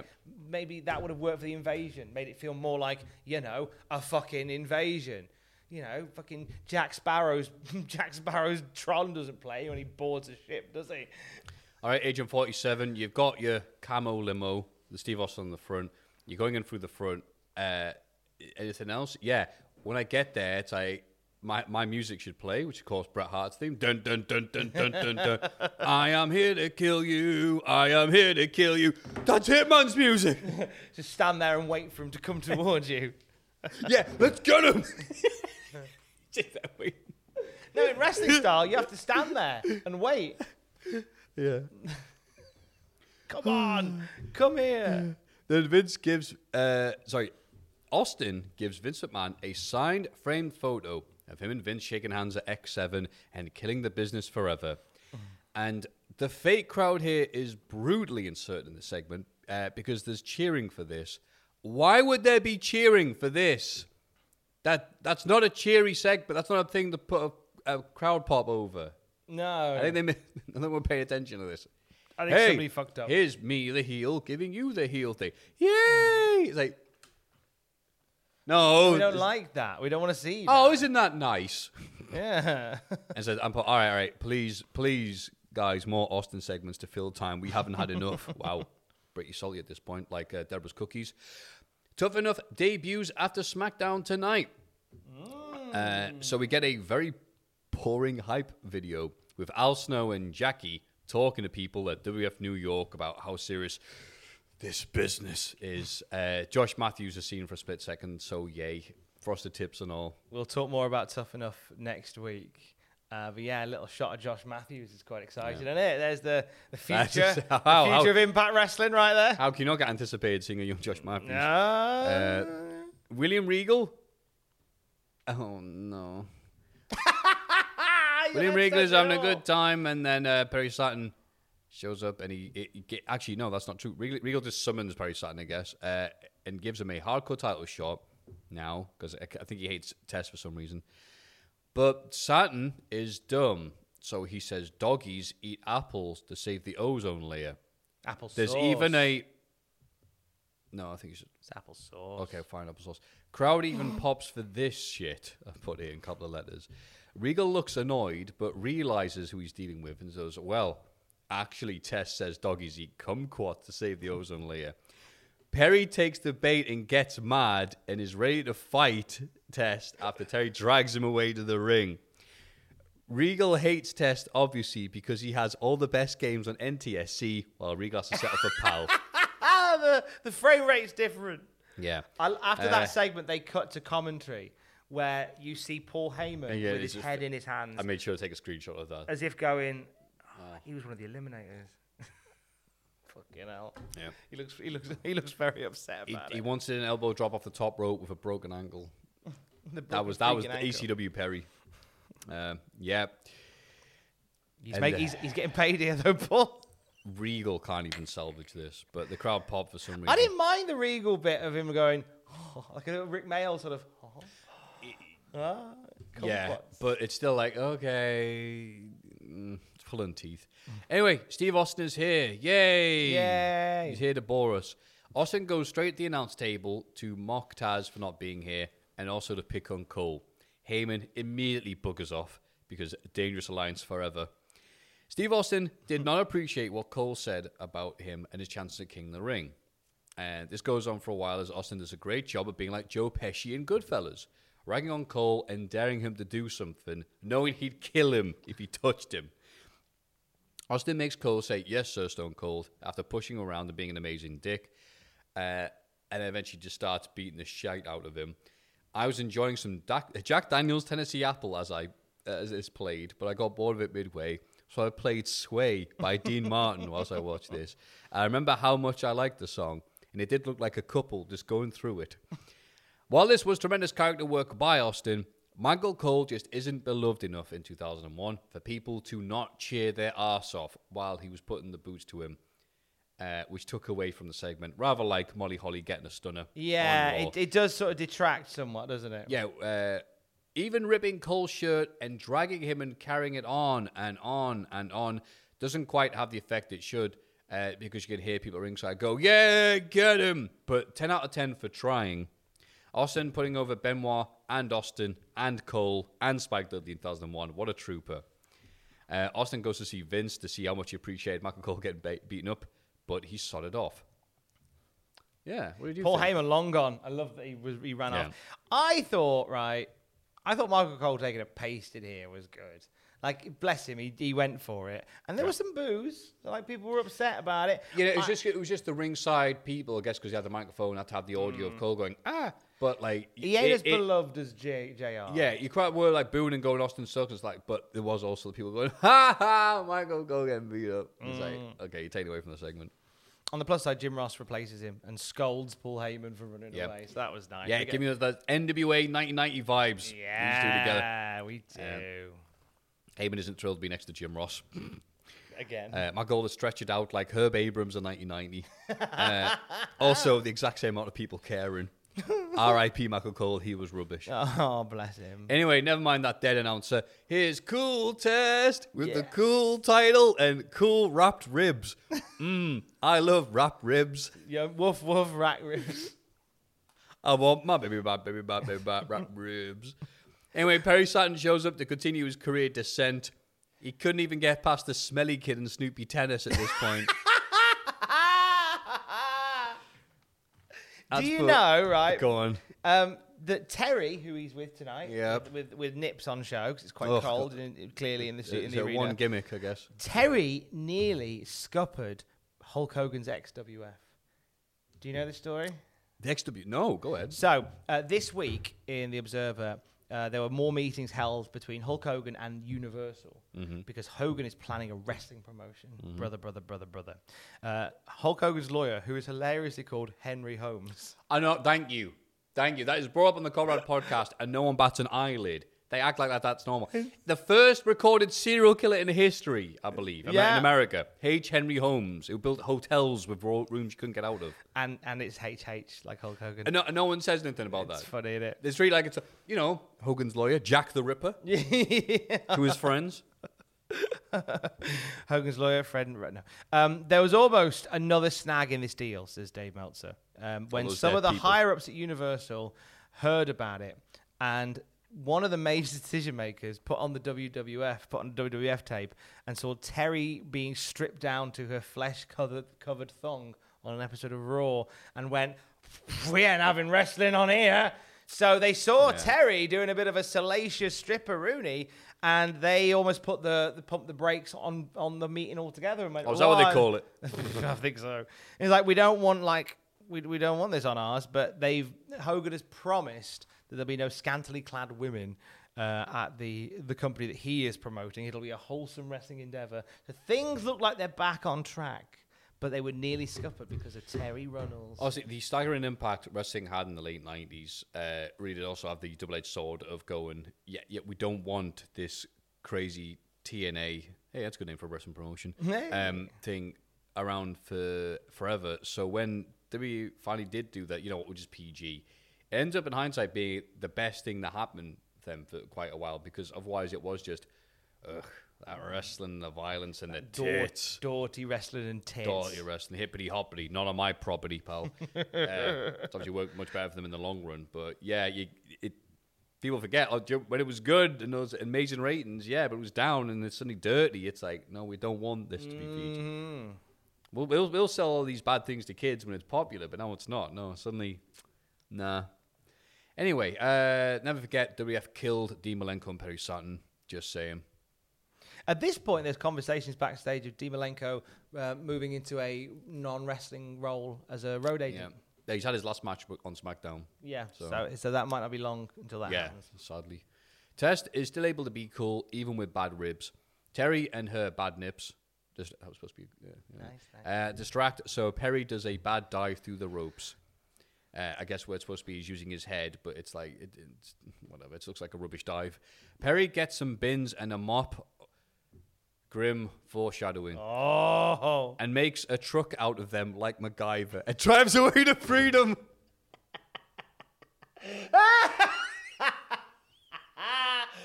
That's how he escapes the angle.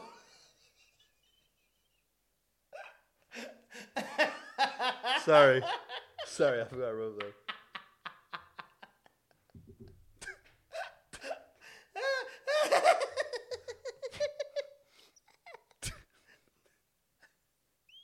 And everyone's just like, yay, he's free. Be free, Perry, be free. Test and Terry.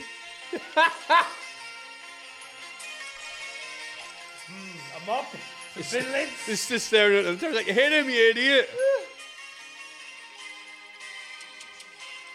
Why is he pointing at his head, J R? I don't understand.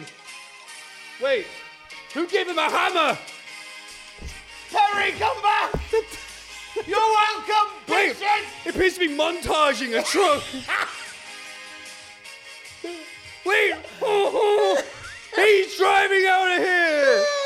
Driving to freedom, away from the crappiness of W F! Bye, guys! Bye, Terry! The crowd all stand up! What a beautiful moment! Perry is free! To hang out with the guy from Stargate S G one! Forever! You'll see him in his Come eyes. Come on, Terry! Thanks for everything! Come along when you get your life boring, I'll come around and kill you all! Not a dry eye in the house as Perry is free and it's never seen again in wrestling. It's on a farm somewhere, shooting ducks. Ah, oh, where were you in the season finale of Perry Saturn Head? That's the best! Crowd... Oh, wait, then Perry wakes up and realizes that's just a fantasy. Uh, it's just a dream. Instead, the crowd randomly boos Terry for no p- certain reason until he drops Test on a reverse superplex onto a bin. Tess twats Perry mid-dive, a stop sign to get the crowd into it. Terry accidentally hits Perry, but Perry uses Tess distraction, the super kick Tess in the bin lid to a near fall. That looked all right. Yeah. Tess then lands a depressing Uncle Slam onto a bin, but the way the bin's set up, Perry takes it all on the butt, and it looked rubbish. It looked pathetic. Perry, I'd prefer my MacGyver ending. It's like the dog ending yeah. in Silent Hill two. Perry takes a big boot to end this sad match as Perry holds the mop deeringly. And uh, leaves. They leave together, him and the mop, despite Terry trying to get him away from him. He kind of caresses the, the, the head of the mop before he, he and the mop leave. He does, and it goes on for a bit like, what's this about? No one cares. Oh, no. And then Heyman saves this Watership Down level depressing match by saying, you know what? If you tie two balloons to the mop, it looks just like Terry. That was a good line. That was. No, that's the wrong mood, Heyman. This is very serious. Yeah, right. Any hey, thoughts? Of... Heyman made a really good line about Austin on commentary, which I want to point out, when he was talking about like Austin being the way that he's being, like the, why he's so desperate. And he's like, when, and Heyman's like, because Austin sacrificed his soul to become W W F champion. Mm. And what happens if he loses the championship? What was it all for? I'm like, fuck, that's great storytelling. That's why he's doing wow. the things he's doing. That's why he's all in. It's like this sort of pathetic, like we, like Weasley champion. Like, I've yeah. got to keep this at all costs. I don't think I've got the ability to do it. I've certainly not got the uh, the Kavorka to do it right now. So I need to try and get out of it in a legal sense. Like, mm. it's great. It's great. Well, Test and Perry were fine. That's what it was. Uh, Perry gets head injuries, C T E, comedy type endeavor.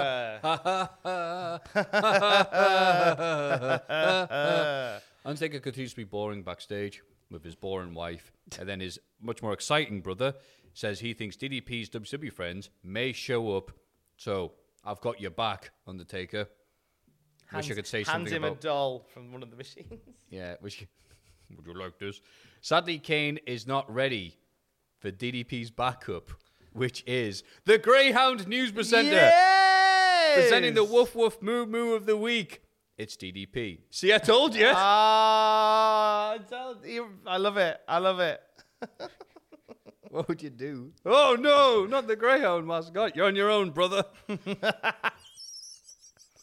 Undertaker sadly makes his way to the Yo, ring. Yo, it's me. It's me. It's woof, woof, moo, moo. Oh, that dirty Greyhound. Undertaker sadly makes his way to the ring. Uh, to ask the question, who the hell is D D P? And it's a mixture of boos and cheers. Yeah, fuck you, Undertaker, says half the crowd. W W E was based in Florida for years. The M G M studios say hi. Just saying. Undertaker says D D P stalked his wife to be famous. Ah, that doesn't make sense. Undertaker says D D P isn't famous because he sucks. Well, no, he's not literally saying... Like, yeah, make me famous. You said that about him. You said, I'm going to make you famous if you show up. So he's playing back your words. Yeah, he's saying... I don't like Undertaker doing this. You want to be famous? That's the... Da, da, da, da. I'm like... Ugh. Undertaker begs him to show up at King of the Ring. I'm going to kill you if you come here. Hey, I'm here. Kill me. See? You're weird because you want me to kill you. You just said yeah. you were going to. And then, yeah, Undertaker makes this even more dumb by saying, I beg you, show up at King of the Ring and I'll do stuff to you. Like, yeah, well, D D P already said he would. Said be there, you dick. I'm going to be there at King of the Ring. You better show up at King of the Ring. Yeah, I'll be there, not because you said so, dickhead. Go then. Right, I will. All right, go on then. Yeah, all right, I'm going. Go on then. Yeah, I'm going. I'll see you at King Ring ninety-five. I'll fuck with King Mabel, right? We'll mess with you, Undertaker. Uh, D D P shows up via video to tell Undertaker he's at his place. And it's just as exciting as all the other bits. Oh, wow. Look at the bed. Oh, wow. Look at the shower. Oh, my. It has a floor. D D P looks at Undertaker's panties and... I wish he'd said that as he went through the colourful thongs. Oh, hey, Undertaker, here's your pants. Mm. Undertaker shows you undercracker. He'd be livid about that. Uh, and then he films himself lying on Undertaker's bed like he's Austin Powers. Also, there appears to be a spanking bat or something over yeah, Undertaker's sure bed. I don't know. D D P sort of implies it, um, but I don't know. My my spanking bat doesn't look like that model. I don't know. This is what they look like in oh one, the Dark Ages of oh one. Can I can I say something possibly out of turn here? Please do. Undertaker's home looks like a fucking dump. I don't know if it's because they showed the on that, but yeah, you, you are right. The lighting killed it. It looks like a dump. It looks like it, it looks like a dirt cheap home. I, cause, only because it's The Undertaker, and you think he's talked about my ranch. The ranch is now canon. So they're on the ranch. He's got a dirty swimming pool out the back that hasn't been cleaned in ages. Like the blandest, dullest bedroom you've ever seen. A really old kitchen. It's a yeah. dump. So it's on a ranch, or because of how crappy it looked, uh, Dud Ranch. I saw that. Undertaker is even more serious and even more ginger than ever on SmackDown. Ginger. Says, I'm going to get you. You know what? You can give your opinions because I'm going to the toilet. The stinker. Matthew Gregg is taking time out to go and do a toilet here on the Cultaholic Classic SmackDown review. And to save uh, editing, I'm going to invite you to join us on Patreon, where you can, if you wanted to, for a uh, for for a small contribution towards what we do, you can watch this episode if you're not doing so already. On video, you could watch Matthew getting up and going to the toilet. You can watch my face going red with laughter several times a week. You can watch all of that. And if you, and also you might be interested to know, we always invite people on our Patreon to maybe be a part of the show. If you would love to host alongside Matthew Gregg and I an episode of the Cultaholic Classic SmackDown review, you can do that as well.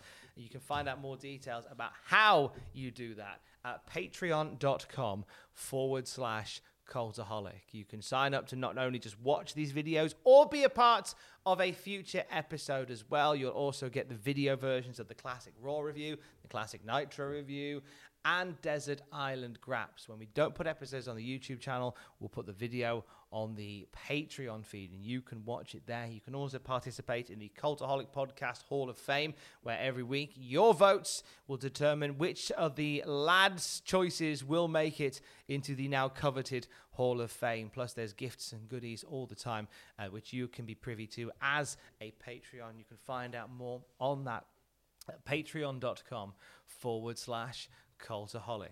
You also get the video on demands from our Twitch channel as well. That's useful to have there too. Patreon.com forward slash Cultaholic to be a part of that. Oh no, it's the stinker. Oh no, making a cameo appearance. Uh, I'm here. Look at the look at the table. I bet you use that for cavorting. I bet you use that for fucking. Uh, is this Undertaker's hammer? I bet you use this for various D I Y. I bet he uses it for fucking. And when you invite Raven onto your ranch so you can legally kill him. That's how it works in America. Trespassing. Come trespass on my dump. Yeah. The, this is my dump. The dumper taker. Tidy your house up, mate. I guess he didn't know he was getting visitors, so that can be forgiven. Oh, that's fair enough. Yeah, like, yeah, that's why Undertaker's so mad. Yeah. He's so, like, no, no, no, my, my wife's just properties we've established uh, with that catchphrase. Yeah, but, but you didn't tell me you were coming round. I would have cleaned up. I just, I'd put. I want you thinking I live like a pigsty. I'd have, I'd have put a Glade plug-in on. Smells of dogs, which is weird because I'm the only dog in the yard. It's me, the stinker. I'm in Undertaker's house. Christ, did fucking a, stinks here. Did a gorilla shit in here? Well, you really are the big dog, aren't you? Fuck me. Oh, I mean, your it kitchen. Smells like I mean, you've been. It smells like you've been rolling, rolling, rolling, rolling round in poo. I'm in your kitchen, Undertakers. Oh, fuck me. Do you never empty your fucking bin? American fucking bad. Fucking overflowing with meal deals. American badass. You're telling me. I'm in your bathroom, Undertaker. Fuck me. Why don't you flush before you leave, you fucking weirdo? The stinker does him a favor and takes his bins out. Yeah. Some of the footage is like the stinker's hand carrying a bin bag and then getting like some wipes out and just going across the surfaces. just, just, just, just, just Dettol wipes. You do the shake and vac, you put the freshness back. Turn it on the Roomba. Send it away. In the getting all the leaves oh, out of the pool. Oh, you know what? You don't deserve a Roomba, Undertaker. He puts the Roomba outside on like Route thirty-three, and when it puts it, beep, go right. Like, no, not my Roomba. It's going away. Wait, who's on the... It's, it's Perry! Saturn! Perry Saturn and the Rumba. Follow SmackDown oh on Europe at the U P N. They're crime fighters! Perry Saturn and the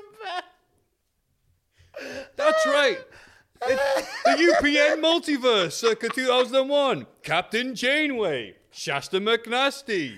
The dog from Tough Enough. Perry Saturn. And the Undertaker's Roomba.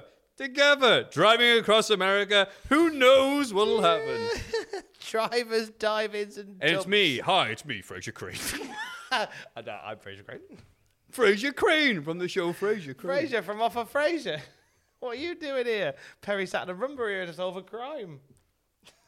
Get in there, Rumba. The solve that crime. Crime. Just goes the wrong way. The crime solving Rumba. Episode one, The Royal Rumba. We're here. Perry Saturn something something and Gary Busey's kid does a thing. There's one where there's a murder in a dance class and the episode's called The Rumba Rumba.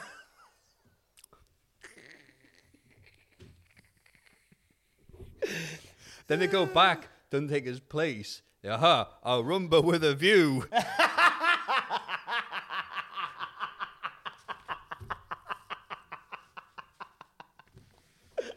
There's one where oh. there's a there's one where there's a death, one where a veterinarian dies. The episode's called "Not Enough Rumba to Swing a Cat."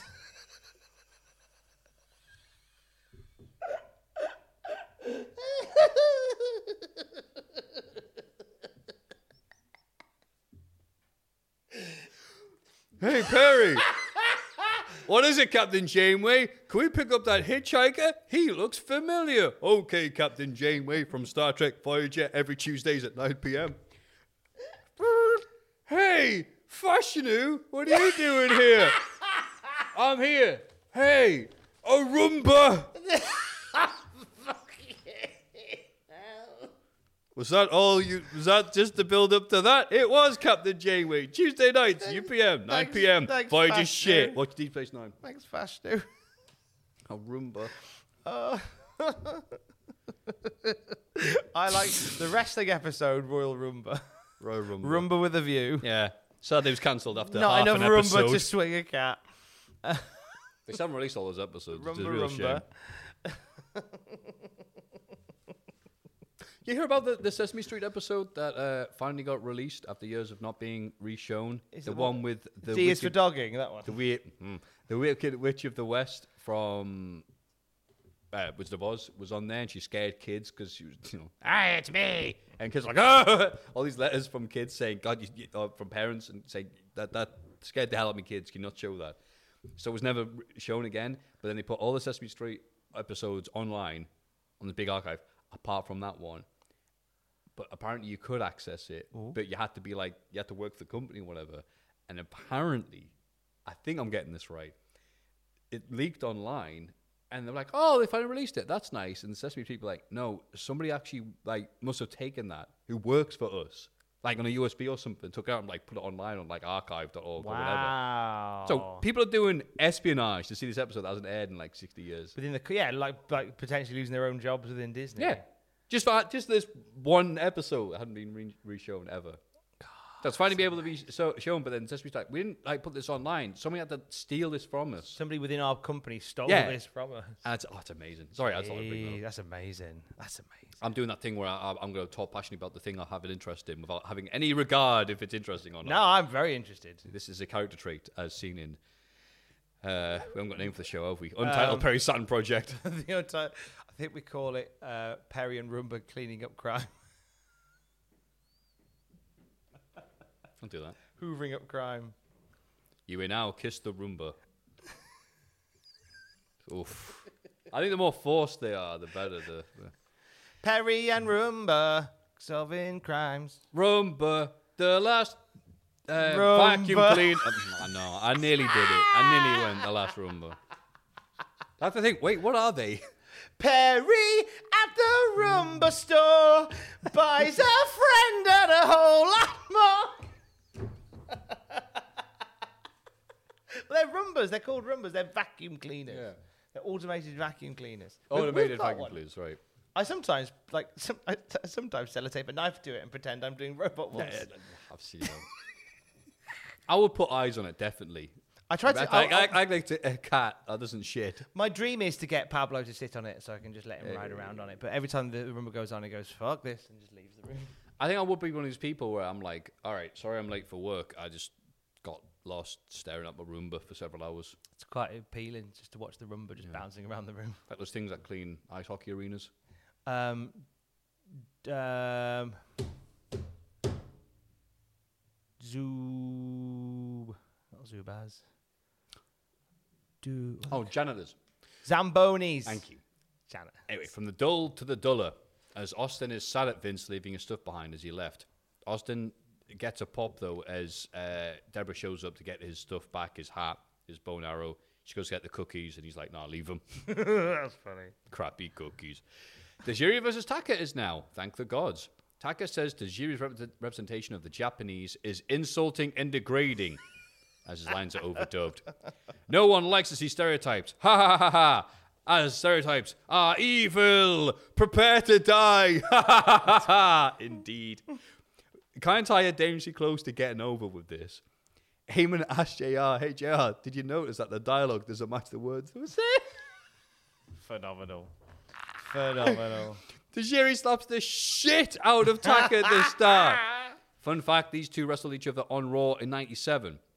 They did, in the light heavyweight tournament. That's right. I wouldn't wrestle uh, singles matches until years later in twenty ten. So, they had more singles matches here in the uh, W F than they'd had anywhere else. Where would that have been? Um, the promotions that Tajiri was running after this. And some of those, what they called, uh, I forget what it's called, the, the technical term where one, a wrestler will just have a show. Like they go, it's my show. It's a something produce. So like Tajiri produce. Oh, okay. Tom Campbell produce is basically you and the podcast. Right. um, I'm saying produce like it's a vegetable. I'm sorry. Say, yeah. Tarantula gets locked in before Funaki gets dunked. A set up powerbomb, sets up more buzzsaw kicks to end this. A very quick, hot match to keep Tajiri white hot until the evasion angle kills off all this heat he's developing. But William Regal, very happy about this. Yeah, lovely match. This. And uh, William Regal's just like, wow, so impressed. His facial expressions. He comes up and congratulates Tajiri as someone holds up a sign that says, Tajiri, kill Regal. That's beautifully timed. That was beautifully timed. That was you. Wonderful. Well done. Big fan. Yeah. Uh, R C Value Cola presents Jericho Benoit tapping out Austin on Raw. But if that happens on pay-per-view, they'll both be champions. Or something. R C Value Cola, because mum's poor. Anyway, here's our main event. The Dudleys versus the Canadian Chris's. The first time the two headliners for King of the Ring have been on the show so far. Uh, Benoit attempts the German Bubba multiple times, but only, get, only gets one because he's chubby. Uh, Benoit gets a snap suplex, and Heyman puts over the Dynamite Kid for teaching Benoit that. I liked the Dynamite Kid reference. I yeah. think somewhere... I was wishing that someone could lend him a Sky video card so he could see it himself. Thank hey, you. Put the Dynamite Kid was very grateful in his book. I'm so happy. For the repeated I references um, by J R to begin with, and obviously Heyman were joining as well, referencing him uh, on commentary, but, and again for good reason, for the snap suplex and um, Air Canada headbutt and deeply depressing end that Benoit would have, thanks to him. Uh, the Dudleys land the What's Up? But they're heelish now, so it's just a sneaky dickhead. And we hate those. Benoit gets beaten up until Jericho gets the hot tag. Not Kane hot, but still hot. Jericho gets a lion salt on Bubba, and the wall's on Devon. Benoit lands Air Canada, other airlines available. But Devon makes the save. three D onto Benoit. Jericho makes a save off that, and then backdrops Devon through a table off the announce table in an odd-looking spot, but yay, tables. Yeah, that's good. Uh, Bubba tries to use the bell, but Benoit locks a crossface, uh, and there's a nice ding as the bell drops on the mat. And then Austin dunks the title over Benoit on the back of the head, uh-oh, to allow the Dudleys to win the tag team titles. Hot crowd for an okay match. The Chris's didn't need the tag titles, but this could have happened any other week, but three days before uh, King of the Ring, I'd say. And then Vince tells Austin, as Austin heads to the back, look, you're on your own at King of the Ring, despite all your presence, because Michael Cole has threatened to sue. Uh, and you, let, let me tell you, Austin, if you don't retain, me and you, we're through. And Austin is stunned to end the episode as a camera focusing on his YouTube thumbnail face. What do you think of this? There's about three bits in this last segment where Austin just quietly goes for a hug, same way like oh, yeah. an infant would oh. to his mum. Yeah, and every time Vince goes, no, no hug. And I think that's the bit that, that initially gets Austin the most, is the fact that three times he's been rebuffed a hug.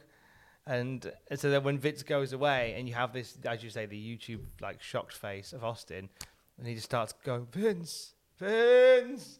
It's great. Oh, he's he's really in his skin right now as just this chicken shit heel. Obviously, the alliance, the so the invasion angle will change that trajectory mm-hmm. a touch. Um, but I like Austin as this, yeah, as this, as this just like chicken shit, bargaining, desperate heel. Like he's yeah. he's so good in it now. I was so worried initially where like he didn't quite know where the sides were as a heel, and now oh, he's now, le- now he is. Yeah, now he's leaned into this and he's proved why he is one of the best of all time, because he's able to be uh, all things when needed and and, mm. and bring people round to him for the majority of the time to what he's doing and buy into it. Yeah, I think unless you're Molly Holly getting a stunner. Yeah, I was going to say uh, it's been fun rewatching. That's not, not just because I love you so much, but also because it's it, the memory of Austin's heel run. It's people go, it was such a bad idea, such a bad idea. It, I mean, you can't go from hottest guy in the company to the biggest piece of shit heel easily. Uh, okay, maybe kind of Young ninety-six, but but I'm I'm digressing here, but. It also didn't help that Austin had to contend with a down period for the W W F, with everyone getting injured and the other headliners not being there anyway. Uh, and then going, all right, we do need new stars quick. So I had all these things going for against him. But yeah, the character work he is doing at this point, solid. Mm. And then, really yeah, good. The invasion angle would only hype that up. And one of the highlights of the invasion was Crazy Austin just ragging on the jobbers. Uh, the Dudleys winning the tag title is an interesting choice, but I realized, wait, there's no other tag team. Uh, and it does kind of make some piece of sense, because the Dudleys hate Spike, Austin hates Spike, Dudleys help Spike, Dudley loses match tonight. So it kind of keeps the tag titles oh, okay. somewhat relevant, and it puts them in sort of the atmosphere of Austin. Yeah, back with the tag team mm. division, rather yeah. than the super teams. I think yeah. it's the last time Jericho and Benoit would hold it together. And if they're doing the singles match anyway... Sorry, and obviously the triple threat match for the world title, I should and, say. And what what's interesting is that I thought this was a, back in the day. I thought this was a weird choice to go into this event and have them lose the titles. Then like a couple of days before, I'm thinking, well, you made them lose the, the tag titles, and now they're going to lose, you know, and then and then they lose, you know, whatever.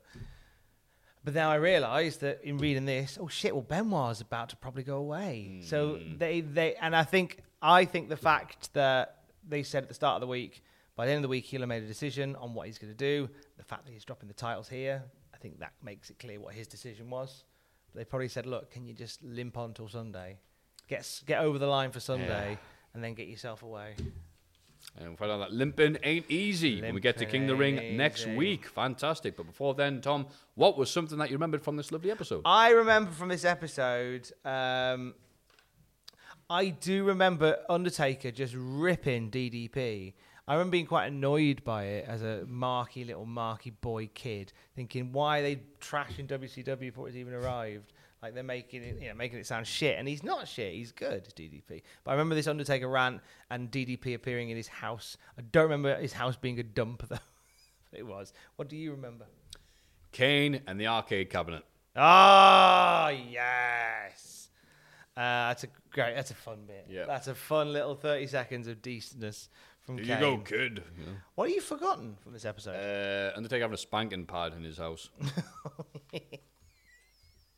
What was that about? That, that ping pong racket. uh, I forgot uh, that I forgot the Tajiri Taka match. Mm. Sounds a random one to do, but I quite like when so when that popped up on the show. I went, "Oh, that's cool. I'll have that." And it was a fun little match.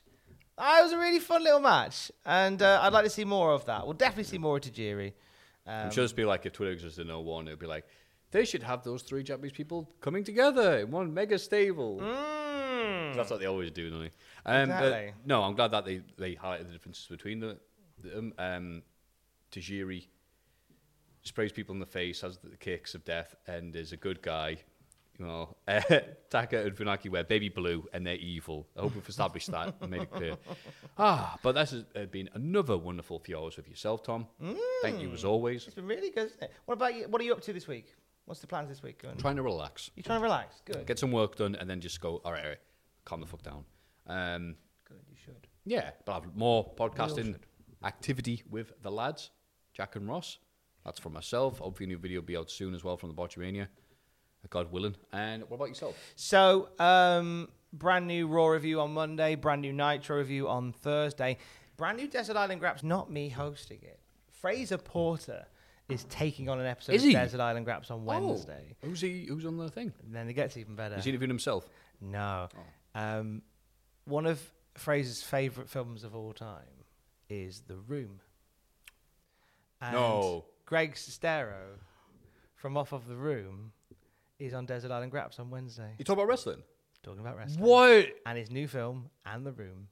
It's good. That fra- That's all Fraser. I take oh. no credit for that. Fraser sourced that. Fraser recorded that. Fraser's done that. That's all Fraser. And that's Mine out on Wednesday. God. Isn't that great? Isn't that great? If you're a fan of The Room, Wednesday's Desert Island Graps is going to be an absolute treaty pie. Absolute treaty pie. Look forward to that. So I'm excited to that. He's doing some great things at the moment, Fraser. Check out his Desert Island Graps from this He is week. The cool cane of Cultaholic. He right truly now. is the cool cane. And you are the cool cane for listening. Aww. And he is at Matthew Gregg on Twitter. Okay. I am at Tom Campbell on Twitter.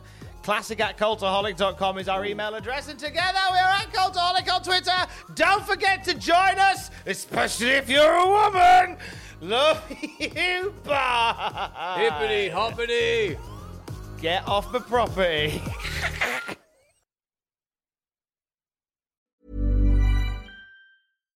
The best way to give someone a gift they'll never forget is to give a gift they'll always use. American Giant makes clothes that just keep getting better with age, like their iconic full-zip hoodie that's designed to last for decades. And a gift they'll wear for years is a gift that keeps on giving. But American Giant makes a lot more than just hoodies. They have impossibly comfy sweaters, classic t-shirts, soft, structured sweatpants, even classic everyday denim, all made right here in the U S A, with a quality you'll have to feel to believe. Be a gift-giving giant this holiday season at American Giant dot com and get twenty percent off your first order when you use code Grateful A G twenty-three. That's twenty percent off your first order at American Giant dot com. Promo code Grateful A G twenty-three. Acast powers the world's best podcasts. Here's a show that we recommend. The Real Housewives is a guilty pleasure for most. But if you're looking to not feel guilty about that pleasure, tune in to Everything Iconic with me, Danny Pellegrino, where I break down all the messy moments and behind-the-scenes antics of Bravo's popular franchise. And on Everything Iconic, I also interview celebrity guests like Kelly Ripa, Keke Palmer, Drew Barrymore, Cameron Diaz, and more about their guilty pleasures, their past work, and so much more. So if you're pop culture obsessed and find yourself watching way too much reality T V like me, tune in to Everything Iconic with Danny Pellegrino, wherever you listen to podcasts. Acast helps creators launch, grow, and monetize their podcasts everywhere. Acast dot com. For all the wrestling headlines in just ten minutes, search Cultaholic Wrestling News on Apple, Spotify, or wherever you get your podcasts from.